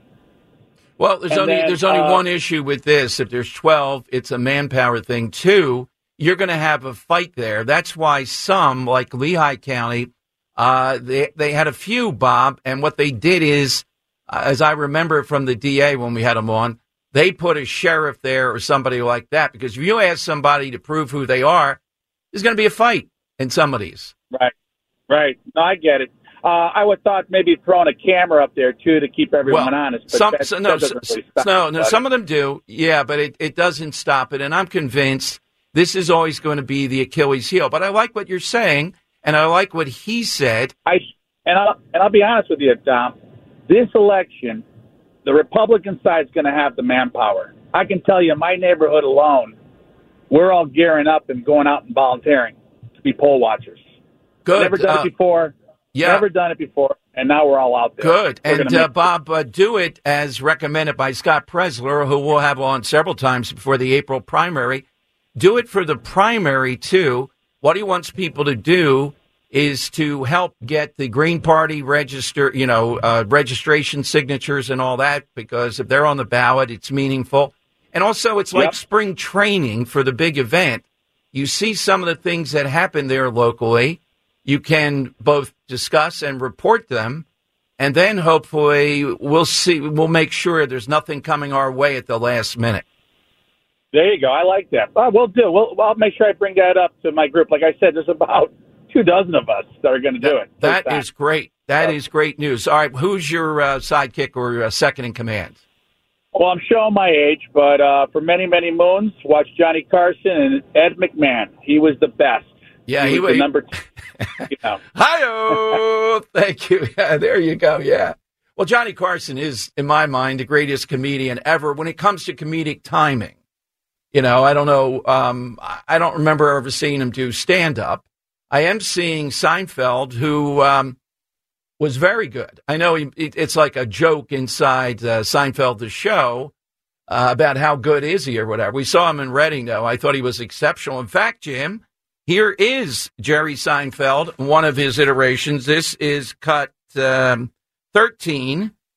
And he has this guy, they're in front of an audience, and this guy is beating him up, wanting to know why the audience is so white and so many of the jokes and so much of the stuff is white, kind of like a DEI interview. I don't know where this guy came from. Listen to how Seinfeld handles him. Too. I have noticed that most of the, the guests are mostly white males of 22 episodes. Yeah, that you've let's had. get into that. No, I- but but you take a look over here, Peter. What do you see? A lot of lot whiteys. What's going on here? But but I, oh, this really pisses me off. But Well, go no, ahead. no, I- I- really pisses me off. People think it's it's the census or something. I mean, has got to represent the the actual pie chart of, of, of America. Who cares? It's just funny. You know, funny is the, is the is the world that I live in. You're funny, I'm interested. You're not funny, I'm not interested. And, and I have no interest in gender or race or anything like that. But everyone else is kind of with their little calculating. Is this the exact right mix? You know, uh, I, I think that's uh, to me it's anti-comedy. So Jerry's answer there is absolutely right, and we have seen. All right, that's a Dave Rubin report, uh, and it was um, Was that BuzzFeed, Henry? Did you put that? To, you you cut it right? BuzzFeed was- interviewing Seinfeld. Was it, I, I got it off the Blaze, so I Oh, okay, yeah, yeah. It was. Uh, I that's who it was, and I don't know why this why he submitted to an interview with this guy, but it was one of the first questions out of the box. Your audience is too white. Seinfeld is not a conservative, at all, but two things are happening here. One, he is so effective anti woke, and I think he's seeing how far the left, if he is political at all, on Israel is going. And uh, yeah, he- he's he's had enough. I, I think he plays it down the middle because he's probably apolitical mostly, and he also wants to get people to come on whatever shows he's doing at that point. I got to say, I think he's handled. I don't know what you do after Seinfeld. It's got to be pretty hard. I mean, you're never going to reach that. Right. It's like painting the masterpiece. Michelangelo is like 14. He paints that and he goes, uh oh. I know I can't top that in life. What do I do now? You know, what do you do? Yeah, I mean, it's got to be. I mean, I always think I'm reaching to the perfect show in the future, but who knows? Maybe we've already gone past that. Then what do you do? Nah, Yeah. not at all. It's like if you're president, you're Obama, and you're like 54, whatever he was when he left office. That's got to be difficult. So Wasn't Jerry Seinfeld one of the first people to speak out about cancel culture Oh, and yeah. colleges Oh, and all that as. Yeah. well? He kept saying, "Yeah, I don't want to do colleges anymore. It's too PC." Yeah, we're seeing him uh, Uh, down at the AC on the 15th. So, Dan, you're listening, get on that. We should have him on. We'll follow up on that. I'll go backstage and interview him. All right, 855 Heath. Tom Giordano's here tonight. You know what that guy does.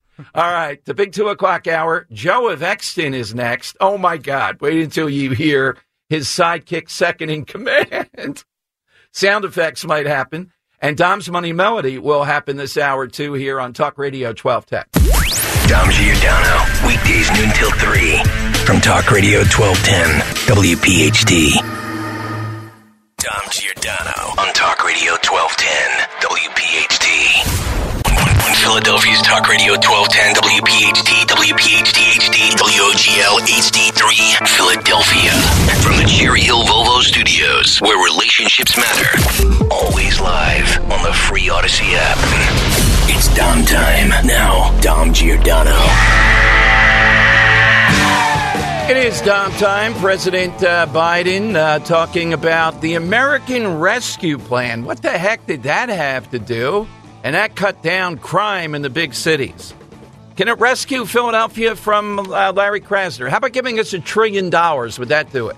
No amount of money would do it. If you don't enforce the law, Mr. President, more money is not going to do that. Uh, this is the tactic that the Bidens of the world use, though. But we want to give the police more money. Uh, the Republicans don't. You know, they they put this into other bills. We've been through this a million times. Checking another box, uh, and he um, is not addressing the illegal immigrant part of this. I'm waiting to see. I'll let you know if he says it. We'll pull the sound. You know, uh, people here illegally, that's a problem, but they don't commit as many crimes per capita as Americans. Go ahead, say it. Say it. Let's hear you say it, like the goofy mayor of Athens, Georgia. Dom Giordano show. Great calls today. Coming to you in a second. Just, uh, I want Henry thinking on this too. He's a resident sports guy, and I'll give you the details, then we'll talk about it. The Sixers so craven to get their luxury palace downtown. They released a video talking to Celtics fans about what it's like to have an arena in the center of the city, as in Boston, and uh, how amazing that is. Now, this would be like the Eagles, you can imagine, interviewing or filming Jerry World with Dallas Cowboy fans. The Eagles would never do that. I, I, they're not in that much of a bubble. This crew with the Sixers, and it pains me because I love basketball. It's my first sport, not football. Sorry about that. It is basketball. Uh, Crossing Broad has this up. Big survey with them and a pitch of Celtics fans telling us how wonderful it is. Now, they're underrated as animal fans, uh, although the film the uh, TV series on HBO of the uh, winning time, I think it was, Los Angeles Lakers. Yeah. They showed them for exactly, we get the rep. I I think that's what they are today, and that's what they've always. I don't know about football, but basketball, they're the worst. And that's and that was directed by Adam McKay, who's a Philly guy. So Oh, I didn't know that. so, Okay, yeah, yeah, he made yeah. sure to get it right. Yeah, yeah, exactly. So, Henry, what do you think of this pitch we hear from Celtics fans? I mean, it's it's more the same from the the Sixers ownership group. I mean, Yeah. time after time, it's just I feel like they play the wrong moves, and I, yeah, it's the last thing I want to hear. It's like eh, listening to Cowboys fans talk about how great Yeah. Jerry World is. Like you just said, I don't want to hear it. and you're not even of the generation, but you get it because you know sports of previous gen. I mean, this is, I mean, it's eliminated them three out of the last six times from the playoffs. But this goes back to stuff where they would turn off the hot water in your showers. they would make it exceptionally hot in your, yeah. All the petty stuff. Uh, just inc- they would do anything. They literally were going to win. That's what they were telling you. And in 60, 1967, when the uh, Sixers had one of the greatest teams in history and beaten them, here in Philadelphia, people were chanting "Boston is dead," and they meant they were hoping to. Yeah, it was amazing. I mean, it's on the level of the Cowboys as a rivalry. Yeah. It's Wilt and Bill Russell. No, in in my mind, like right after the Cowboys, I hate the Celtics now. Yeah, that's it. Yeah, I, yeah, I don't know who is in second place for listeners. Cowboys, though, it, you know what it is about the Cowboys too. It's the local Cowboys fans. Yes, that's what gets That- that- people. that's what Yeah. gets everybody because they're so they're not localized to Dallas. They're everywhere, and it's like, why are you Dallas Cowboys fans? Like, I don't Yeah. know, just am. And it's Yeah, I don't think there's Celtics fans like here in Philadelphia en masse or anything like it. I, I don't see it translate over there. Then it's Jerry Jones after that, Yeah. the obnoxiousness. Oh, everything Then it's how about them Cowboys? the uniforms are good. And the fact that they are chokers. Yes. Uh, routinely, they are chokers. I take solace in that every season, knowing they're just going to Right. flame out. Now, Fox reporting, of course, that President Biden, in his remarks on crime going down in his American Rescue Plan, uh, they uh, he ignored talking about migrant crime. He was just asked about his physical. We're waiting for the results on that. Oh man, I can imagine the doctor there. My medical credibility's on the line here. What did I say? Where did they get this guy? Oh my goodness. Oh, and of course, um, Howard Dean has weighed in saying he would bet on Joe Biden against President Trump in a push up contest. Now, I'd like to see FanDuel put up not that, but I'll ask you, Henry, give us a ballpark over under. How many legit push ups would either one of them do? See, legit push-ups is Yeah. the uh, Yeah, I know. caveat Yes. there. Yeah. Man, I, I can't see either of them doing more than five. Like, I thought you were going to say maybe none. yeah, none might. Yeah, put put the line at 0.5 and we'll see. we'll Okay, see five. it. You say five is the over and under. Yeah. I do think uh, Trump would win, but I could see the win being three push ups or two. Yeah, Yeah. absolutely. I don't see over five either here. Oh, my God. Can you imagine the two of them in sweatsuits or something coming out before the presidential debate? Yeah, that should be the presidential debate. And then a cognitive test afterward is this an elephant or is it a hippo with the two of them and a split screen. We could have a whole Olympics of just. Oh my like God! that. oh, oh, it would be. There's going to be no debate, though. We all know that on the Dom Giordano program. Uh, they don't want um, to have RFK Jr. He'd be in the debate. He would qualify. That would be a wrinkle that is unimaginable. What might happen? But Trump debating Biden at this point, after what's going on, oh my goodness! I'll take you. I'd like to take him behind the gym, Biden. That's what he actually said. All right, let's go to the aforementioned Joe of Exton here on Talk Radio 1210. Joe, good afternoon. How you doing today? Fine. Hello, Dom. Good afternoon. Uh, by the way, a police source who used to say, uh, I wasn't that big of a fan of Joe of Exton yesterday said, I need to hear Joe of Exton every hour. That's what he texted me yesterday when you were on. Uh, a policeman? I, I, boy, he's a big time cop. Yeah, I can't say what rank and all that, but big time. Yeah. Oh, I'll invite him over for uh, lunch. Okay. So, what do you have, Joe? uh, anyway, during the early 60s, there was a television program involving a boy who lived in a military fort during the Wild West. And wherever the boy went, either within the fort or outside the fort, he took along his companion sidekick dog named Rin Tin Tin, and whose nickname was Rennie. Very good, Joe. That is uh, that's on your usual standard here. He never fails to disappoint. every time. Every time the man hits you. Rin Tin Tin, outside the box, says the second in command, as only Joe could tell it. Now, this was a police source who uh, didn't like him uh, four or five months ago, just texted me yesterday and said, Oh, yeah, I see it now. This guy's got that it factor. You just can't script this. Uh, Tom in Marlton on Talk Radio 1210. Hello, Tom. Afternoon to you. Good afternoon, Dom. Hey, Dom, uh, real quick, I'll give you a little price uh, update first before I hit my side question. Um, last week, I went out uh, about a year, uh, it was about a year and a half ago. It's a pretty famous sub shop. They advertise on TV and the radio. I used to get a 12 inch hoagie. It was about 12 bucks. Last year, it went up to 15 bucks. Okay, you're pushing it a little. All right. Last week, my uh, missus talked me into going to get one, so I broke down. 18 bucks now for a turkey and cheese hoagie. Wow. So do you? All right, my you- second one. Yeah. Do you blame them or do you blame Bidenomics? I don't know. I got. I'm leaning more towards the Bidenomics, actually.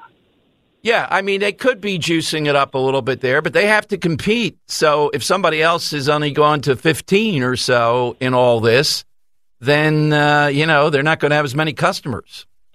Exactly right. I have one more for you. Again, I broke down and I went and I went to our pizza shop and got a pizza the other night. All right, it used to be ten bucks at one time, and not too long ago. Then I went up to fourteen bucks. All right, I go the other night, and here we go again, eighteen ninety nine for a pie. Yeah. I mean, when's when's this going to stop? It will not. It will not if he's reelected. It will just incrementally, maybe not as fast, because, you know, it can't, you would think. But this is what has happened in countries that have turmoil, Tom. Uh, back to uh, Nazi Germany and through Argentina and things like that. Inflation is the thing that sets people off ultimately. It really does. I mean, it's really getting ridiculous, Dom. But I know, I know you know that. So I'm going to go with the side question. Um, I know back in the day, the straight man was always considered the guy who got paid more than the comedian because they said it was harder to be the straight man than the comedian. But with Abbott and Costello, I, I'm kind of I don't know who's the uh, the second guy in command there because uh, Abbott was a great straight man, but Costello was the one who always stole the show most of the time. That is good. I don't know which one I would say is but that's a good one. Yeah, that's an excellent one, Tom. No, I want you to bring these stories about inflation. In fact, coming up, I, I told a listener earlier that Fox Business consumers resort to creative strategies to stretch food budget as grocery prices continue to increase. And I'll give you a few of those. And my take is no. The average American working hard, both people working, all that, they shouldn't have to be doing this stuff. It is Bidenomics. And we're not going to be cowed by that golden tongued Bob Casey Jr. that it's not. By the way, too, I got to. I've already played it three times, but in this next segment, I'm reminding myself. Phil Murphy is a despicable guy. We know that, right? And he's just, it, it's impossible to imagine liking this guy. What he did yesterday in his State of the State or his budget thing, talking about whales, I got to play again. It'll be the fourth time, which I never do. That's coming up. But first, it is time for. It's Dom's Money Melody. Has all the money gone? That is right, and we're playing for a pair of tickets to the eighth annual Bucks Blues Explosion on April 5th at the Zlock Performing Arts Center on the campus of Bucks County Community College in Newtown, Pennsylvania. For tickets and more information, visit bucks.edu slash tickets. Great spot. We did a Brian Kilmeade event there. So, uh, Henry, do you have it or Jim have it? Who I- has it? I got it, I got it. Yeah, what do you have All right, today? So, yeah. this all-time great musician, right, who's most recognizable to the younger generation due to his providing a soundtrack to a great kids film, uh, spent some time early in his career serving as the number two behind a very similar sounding artist, taking the mantle as the lead singer after the original lead singer's departure. Here he is covering an all-time tune by The Temptations, Who is this cover artist? Mama, I'm depending on you. Tell me the truth. Mama, hung her head and said, was.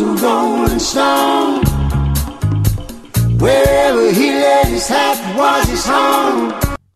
That is an all time classic. Okay. 855 839 1210. Hit us with that, and you're going off to the 8th annual Bucks Blues explosion on April 5th. Who is covering that song? 855 839 1210. It's the Money Melody. Where has all the money gone? Show me the money. That's exactly right. Hey, by the way, before we get the end, we'll play the clue. I saw this. Rand Paul just uh, tweeting out. If you saw the five against one yesterday on Speaker Johnson from the White House, and I sat right where Johnson sat when I was there, he says, Earth to Biden. Fauci admitted the six foot distancing thing was made up.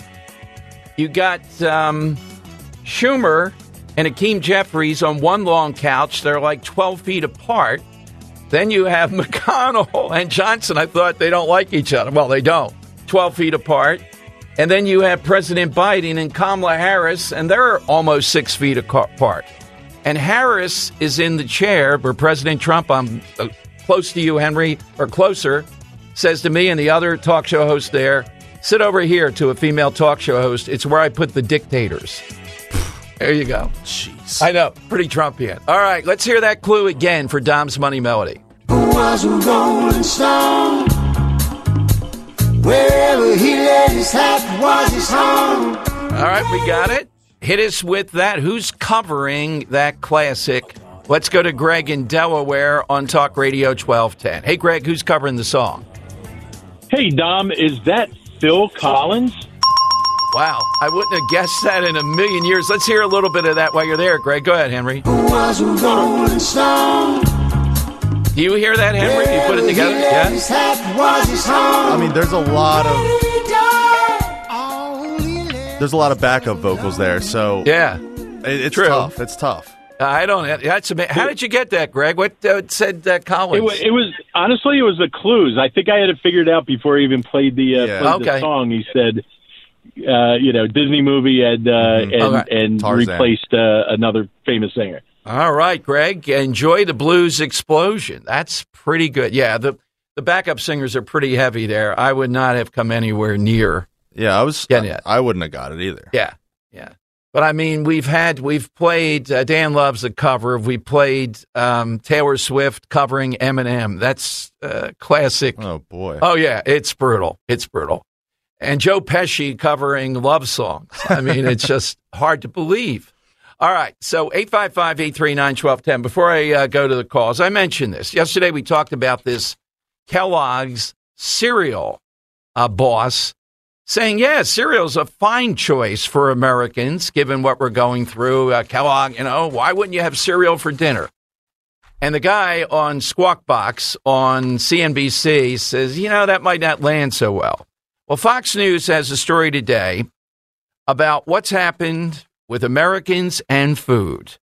The typical U.S. household needed to pay $213 more a month in January to purchase the same goods and services it did one year ago, which was already wildly up. And they interview people. Listen to this. This is not America.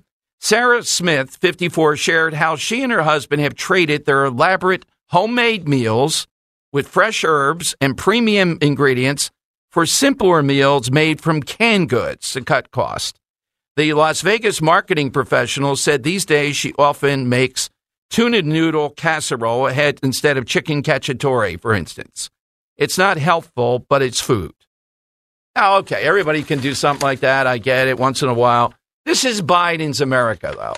This is what we're reduced to because of this selfish, stupid man and his selfish, stupid wife. That's what's driving it.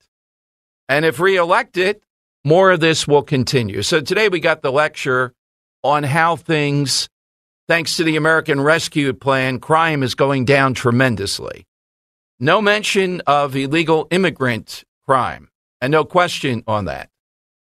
Right, let's go to uh, Leslie in Bryn Mawr on Talk Radio 1210. Hey, Leslie. Aloha. Aloha.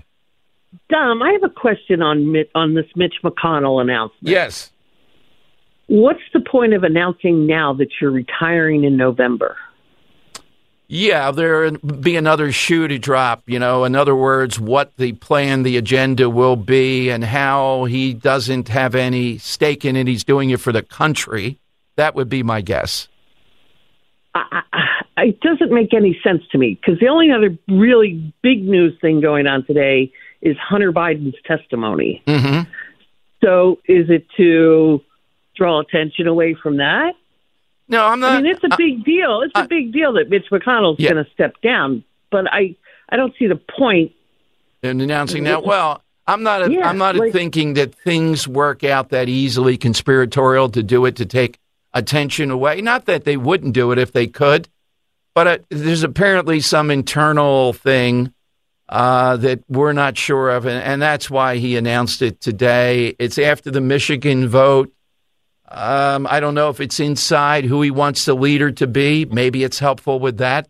I think it's probably going to be Thune, which is another RINO leader.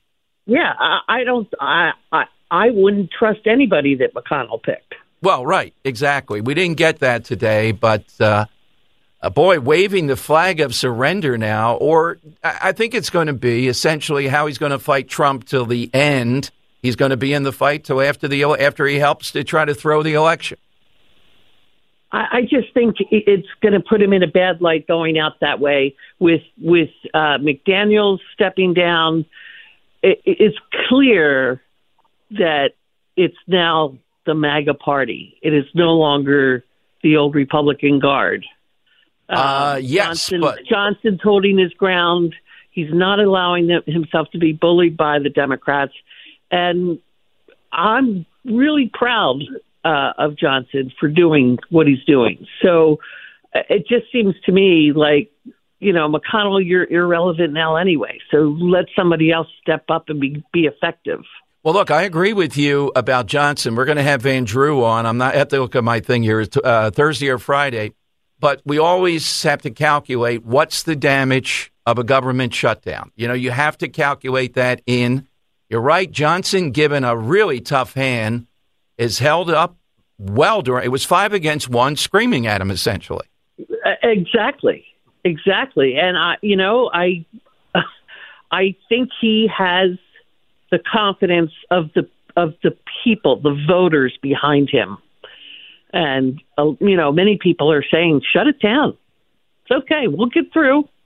Shut it down if that's what we have to." Uh, I agree with that, but you know, I'm smarter guys have told me they say the same thing. They want to do that, but the damage because of the media in this is immense at times. Yeah. Yes.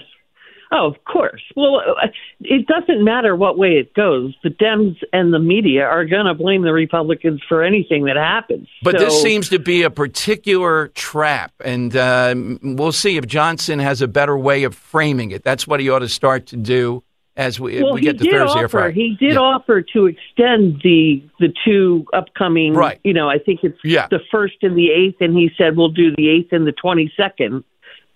Extend the uh, approval of the budget. I guess is what is. Well, and I, I like the camp that says no, we don't get any State of the Union unless the budget's resolved. If Biden doesn't want to do that, he doesn't get the stage to do the State of the Union. I look. I like that too. Yeah. So I like that too. We're in deep agreement here. What's your side? I think this is outside the box. It is definitely outside the box. uh, I'm going to say jelly. Jelly is the sidekick to peanut butter. That is very good. That's right. Peanut butter is the star. I don't know how though, because jelly is more enticing to people. It it takes over for the peanut taste. It overwhelms it. But she's right. Yes. Yeah, it's, it's like I was just thinking about it. It's like you wouldn't never have like a, a jelly sandwich almost. Right. You Like- can have a peanut butter sandwich. And peanut butter, yeah, peanut butter. You could go peanut butter and banana sandwich. You could have a Yeah. fluffer. Well, I, I ran a, my own summer camp, small one, relatively small, and you know, if we're out of jelly, well, it's peanut butter today. Yep. Exactly. There you go. All right. uh, Eight five five eight three nine twelve ten. Frank on Long Beach Island, LBI, on Talk Radio twelve ten. All right, Frank, what do you have today?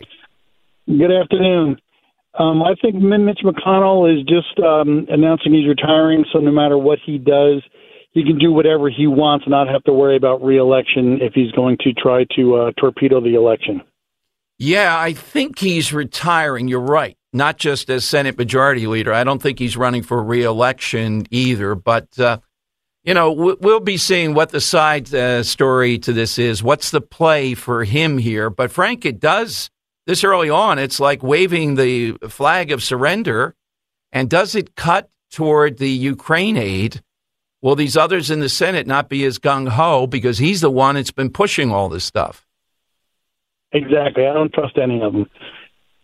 Yeah, well, obviously. Frank, who's your uh, sidekick or second in command? My sidekick and second in command is Tom Hagen of The Godfather and The Godfather Part 2. How do you see him as a concierge? Good or bad? I saw him as good because he didn't have the emotion that the other uh, or uh, other uh, couple regimes m- might have had, and he had more of a legal stance and a um, stoic kind of appearance. And he was always in the background, but he was one of the most powerful people in the movie. Um, and he would, you know, he was he was the right hand confidant of the Godfather. Michael kind of uh, took him out a, a little bit when he was doing the Las Vegas thing, but then put him back in after he got situated to protect Tom. And one of my favorite lines is, "Tom, can you get me off for old time's sake?" Can't do Sorry, it, Sally. Sally. Can't do it, Sally. Can't do it, Sally. Just the coldness and the the stream of Yeah. the immediate answer. Can't do it, Sally. Yeah, exactly. Uh, Um, I advise Michael. I'm trying to tell him the right thing. I never thought you'd be a concierge. Much I thought Santino would be done. Rest in peace. I don't know if you do uh, Santino when he says, if I had a wartime concierge." Damn it, I- Tom, if I had a wartime consi- a, consi- a, a, a Sicilian, I wouldn't be in this mess right now. Pop Pachenko and look what I got. All right, 855 839 1210. Uh, Your calls uh, coming up here. And how a, a uh, Ruth Bader Ginsburg, yes, Ruth Bader Ginsburg opinion could really aid President Trump in that New York fraud case, where each day the ticker says, what, $100,000 uh, added on in interest, you know, that enormous amount? It's an opinion written by Ruth Bader Ginsburg who many times uh, said the right things. I'll tell you what that's about. A um, first, though, let's say we just talked about basketball. You can get buckets with your first bet on FanDuel in partnership with Valley Forge Casino, America's number one sports book. Because right now, new customers get $150 in bonus bets with any winning $5 bet. That's 150 bucks if your bet wins. So you can pick a pre-made bet from the app that uh, you can put five bucks on. Uh, you can uh, you could have bet on the Celtics and Sixers. You can bet that um, Tobias Harris will disappoint you. Whatever they say he's going to do, that's always that. a solid bet with me. I I can't watch a Sixers game watching that guy eh, because he's a very nice guy, and yet I still despise what goes on. The question is, when do we start giving him a standing ovation like we did Trea Turner? Yes. uh, yes. Oh, that's it with Tobias Harris. Yeah. I don't see him hitting a home run or making a three pointer. Uh, you have live same game parlays, exclusive props, quick bets, and I really like the FanDuel app because it's very easy to use. So just visit fanduel.com slash Tom and shoot your shot. FanDuel Sportsbook is the official partner of 1210 WPHT. FanDuel, official sportsbook partner of the NBA. You have to be 21 plus, present in Pennsylvania. First online real money wager only. $10 first deposit required. Bonus issued as non-withdrawable, non-withdrawable bonus bets that expire seven days after receipt. See terms at sportsbook.fanduel.com. Gambling problem, 1-800-GAMBLER. All right, Dom Giordano Show. Welcome in. Great side question today. Coming off all the Trump possibilities for vice president. Uh, give us that all-time second in command or sidekick, like jelly to peanut butter. That was a little outside. Rin Tin Tin from Joe of Exton today. All right, Ruth Bader Ginsburg wrote the opinion for the Supreme Court that will help President Trump in the appeal of the $454 million judgment against him. In February 2019, she wrote the majority opinion in Timbs versus Indiana, in which the High Court voted nine to zero. I have to look up in the last uh, two or three years how many times that has happened and found that the Eighth Amendment is applicable to the states. The justices ruled against Indiana, which was seeking to confiscate defendant Tyson Timbs' $42,000 Land Rover for assessing a fine that was grossly disproportionate to the gravity of the defense. The Land Rover's value was more than four times the maximum $10,000 fine that Timbs was liable for in a criminal case that involved controlled substances and conspiracy to commit theft. The Eighth Amendment's excessive fines clause is an incorporated protection act, um, that applies to the states. Under the 14th Amendment's due process, the justices found the prohibition embodied in the excessive fines clause carries forward protections found from the Magna Carta to the English Bill of Rights. So she says the fines can be used to uh, added that such fines often can be used to retaliate against or chill speech of political enemies. Got that?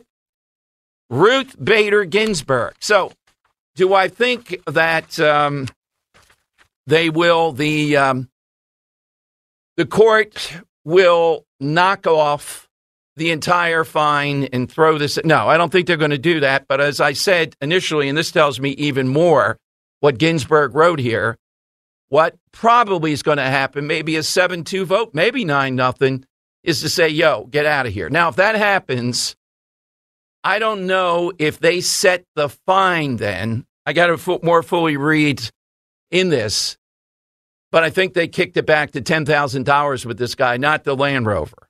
And this was a guy involved with illegal drugs. Last time we looked, they didn't charge Trump with that. So how in the world are they awarding 354 million and the other prohibitions against him? Not going to stand up on appeal. All right? And that's important for his mental uh, picture going into this and also when that happens and it will in coming months, it gives him a chance to say, "See, this was just persecution." You have this attorney general in New York constantly every day chartling about how much interest Trump is losing and having to pay. She's got a tracker going on there around this. So we will uh, see how this plays out, but uh, you can't do better on the left than Ruth Bader Ginsburg, who was one of the smarter liberal justices, and the friendship with Antonin Scalia, another genius. Uh, you can see it. I mean, she's on the wrong side ideologically, but and a 9 nothing verdict. How often does that happen? This is clearly excessive. Mark Levin made that point early on more than anybody when it came down. Eighth Amendment. I didn't know the specifics, though, on this case applied to the states and what the Supreme Court said. I'm as certain that this is going to be knocked down tremendously as I am the Supreme Court is going to say Trump can't be knocked off the ballot in Colorado or these other states. That's going to happen too. They ought to do it sooner rather than later, but we'll see. All right, uh, 855 839 1210. Uh, you got the uh, side question going on. Uh, who do we believe, Joe Biden today and his American Rescue Act, or our own eyes and the statistics of the crime wave across blue cities across America? You know, and it's one thing that Americans are suffering this. It's another when you look them in the eye and tell them they're not. Just like I told you, th- this offends me as much as anything. A couple saying, yeah, we're going to have to eat out of canned goods now versus these homemade recipes we made. That shouldn't be an American. Who's responsible? This guy and his wife who wants to remain in the White House. That's who's responsible. They did it. It's continuing to be baked in. It's not going away. And all the Bob Casey's in the world can't spin it toward shrinkflation. Apparently, in the State of the Union, Biden's got like 10 minutes he's going to do it. It's going to be stand up on shrinkflation. And I think he will point to and acknowledge Bob Casey Jr., who will be, oh, shrinkflation. Can you see if Casey's passed out when Biden acknowledges him there and there's a roar of the crowd? He just, McCormick's going to beat him. This time around, the Casey name is not going to have as much cachet against a well funded, tough opponent in Dave McCormick. All right, let me take one more, then we'll have the uh, lightning round. Ben in Gloucester Township. This is an intriguing one. Hey, Ben, good afternoon. Hello, Tom. Hi. How are you this afternoon? Very good, Ben. Banner White. Banner White. Yeah, well, explain. Give us a little bit more. Make your point. Oh, uh, Banner White is the best side chick of anybody around. Uh, well, she doesn't. Well she must- yeah, right. She has got a great name, and I think she gets paid by the word, millions of dollars. She says about five every night. So you're right. It's a silent partner. Yes, that is that is a good thing. Thank you, ba- Vanna White. Pretty good one. All right, eight five five eight three nine twelve ten. All right, we'll get more of those um, coming up. I wanted to remember to play. Speaking of comedians, this is the fourth time, and I never do that on a show right? But um, Phil Murphy yesterday, just the arrogance and the incompetency, and it's just, we're going to beat you on this, buddy. Yep, the hair doesn't look good. I admire the try. Anybody that wants to have hair, I'm all- in that camp. You know, I, I get the hair thing. And I don't know that it's a wig or a rug. It's some kind of device, though, from Miss Kim. Miss Kim said, just let it grow out. What kind of device is the Zeoli show said? I've, I've said mine. What kind Oh. of device is it, Uh, Rich is under firm belief that it's a rug. It's a rug staple to his head. He, he tore it up from the carpet at uh, Oh, Trump okay. Yeah, I know you possibly could uh, put that in there, but I think it's got to be more than just stapled, though. That would be. I mean, I once saw- saw somebody having hair moved around. You know, a, a doctor doing it and all. Oh my God, that's. I guess that's what it is. They don't staple it necessarily. That's another process. Yeah. yeah, yeah. So, yeah, and it's in a, a place that makes it look fluffy. Sometimes he doesn't brush it; it looks fluffier. Yeah, no, he rolls out of bed sometimes before these events. Yes. Here is, and then his wife's judgment running for the Senate said, I met this very handsome man when they first met, Phil Murphy. All right, then. You want her voting on nuclear proliferation. Here is Murphy yesterday calling us out. And the audience, listen to the audience uncomfortable. They don't get the joke or they think it's inappropriate, I'm- or both, about whales, dead whales. He's making jokes. Somebody called and said that a dolphin just washed up recently on 16th Avenue in North Wildwood. You can verify that. I like. I didn't see it reported anywhere. Here's Murphy. I'm not getting any more complaints. There must be no whales 40 miles offshore. Just making sure you're paying attention out there because I am. and once these wind turbines are complete, they will generate, just, you, you getting this now? Do You all get it?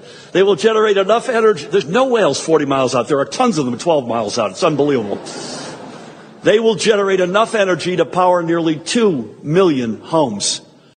Now we think that's Henry. Uh, you cut that too. I think um, watching it, I could be convinced it's off script. He thought they'd be laughing there, the continuation of it. Yeah. But the joke, I think, was set up. Oh, they're going to think this is hilarious.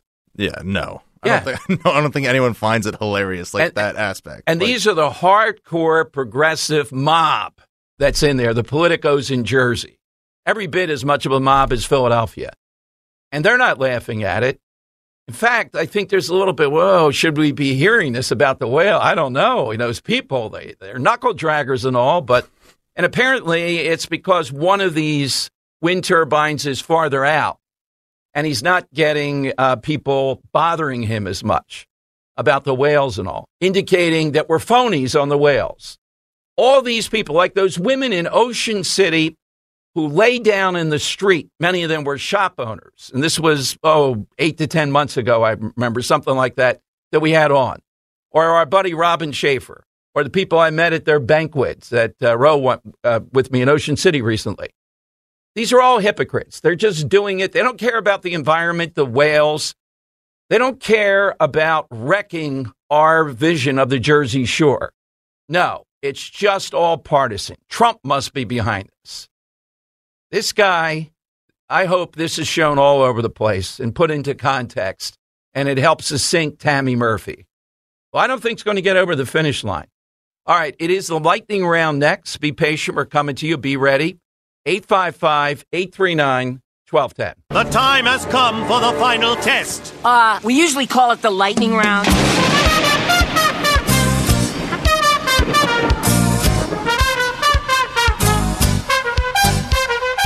All right, it is time for the uh, lightning round. Uh, just uh, amazing. I don't know the most amazing stuff today. Telling Americans eating cereal, the Phil Murphy jokes, or the um, the Jerry Seinfeld thing with the guy telling him his audience is too white. But here's one more, and um, we may have to cut this here a little bit, uh, Jim and Henry. Because I want to get to the. Oh, I better go to lightning round. Yeah, we're way over time. I'll play it tomorrow. It, it keeps until tomorrow. Let's go to uh, Harold's in Southampton. All right, Harold, who is that sidekick second in command? Okay, so I'm going to take you in the Wayback Machine when every six year old had a six gun pistol with mm, Kemosabe. That would be Tonto. Good one. Uh, good choice. I don't know if we took that one off, sort of, though. Uh, Bruce, this is uh, Nick Kales, but uh, you didn't say it on the air. Let's go to Bruce in the Northeast. Bruce, who's yours? Hey, Dom, my answer would be that would be Sheriff Taylor's sidekick, Deputy Fife. And to quote the fearless Fife, he would say, We've got to nip it in the bud. Very nice call. Yeah, Barney Fife is, uh, particularly when he takes a bullet out of his pocket. And the Earl of Tacony, the 2023 Talker of the Year. Earl, what do you have? Uh, you mentioned Disney earlier today, so I'm going to go with uh, Walt Disney's sidekick, Ub Iwerks. He's the one that uh, designed the current incarnation of um, Mickey Mouse. He's the one who uh, designed and created the iconic Disney logo or uh, signature. When you see Disney signature, that's not Disney, that's of Iwerks. Uh, mainly because Disney, quite honestly, was a lousy animator and uh, cartoonist. Of did most of the work, but he didn't want to be involved in the business aspect of it. So uh, Disney, to his credit, you know, was the creative mind that came up with all the great ideas, and he got the Imagineers to go and bring all of that uh, creativity to film. Good stuff as always. You packed a lot into the call. All right, Henry, give me uh, maybe three, four, or five of the finalists here, and we'll see if you and I and Jim agree who the winner is today. Okay, so I thought Robert and Bensalem did a good job kicking it off when he said uh, Dr. Watson. Yes. That was a good one. Uh, Joe and Exton, always great. Outside the box with Rin Tin Tin. Uh, Leslie and Bryn Mawr, again, not really with a person here, but a sidekick. Yes. Jelly, of course, to the peanut butter. Uh, Frank and Long Beach Island uh, with Tom Hagen. I mean, doesn't get better than that. And then uh, Ben and Gloucester with Vanna White. I mean, what would Wheel of Fortune be without? Uh, yeah, Vanna that's White? exactly right. All right, which one had the most appeal, including the call? including the call. Yeah, I, I like Leslie and Bryn Mawr. All right, uh, jelly. It is today. Then peanut butter and jelly. Leslie, your name goes into the hat. All right, we're back tomorrow, and uh, probably a lot of uh, big guests. Tomorrow is Immigration Day. Both there, split screen during the show. So we're uh, hoping to take you right inside that. Until then, follow me on Twitter at Dom Show 1210 At DomShow1210. Thanks to Henry pinch hitting for Dan today and Jim at the helm. Rich Zeoli is next. Uh, four big hours, and we're still awaiting uh, the results of the Biden physical that also happened today. Oh my God, what an enormous news day! I hope to get O'Reilly on too, just to let him spew venom toward Mitch McConnell. It's like nothing you can imagine. If I don't get him tomorrow, he'll come on on Friday. Talk Radio 1210 WPHT. Dom Giordano. Weekdays 9 till noon on Talk Radio 1210 WPHT.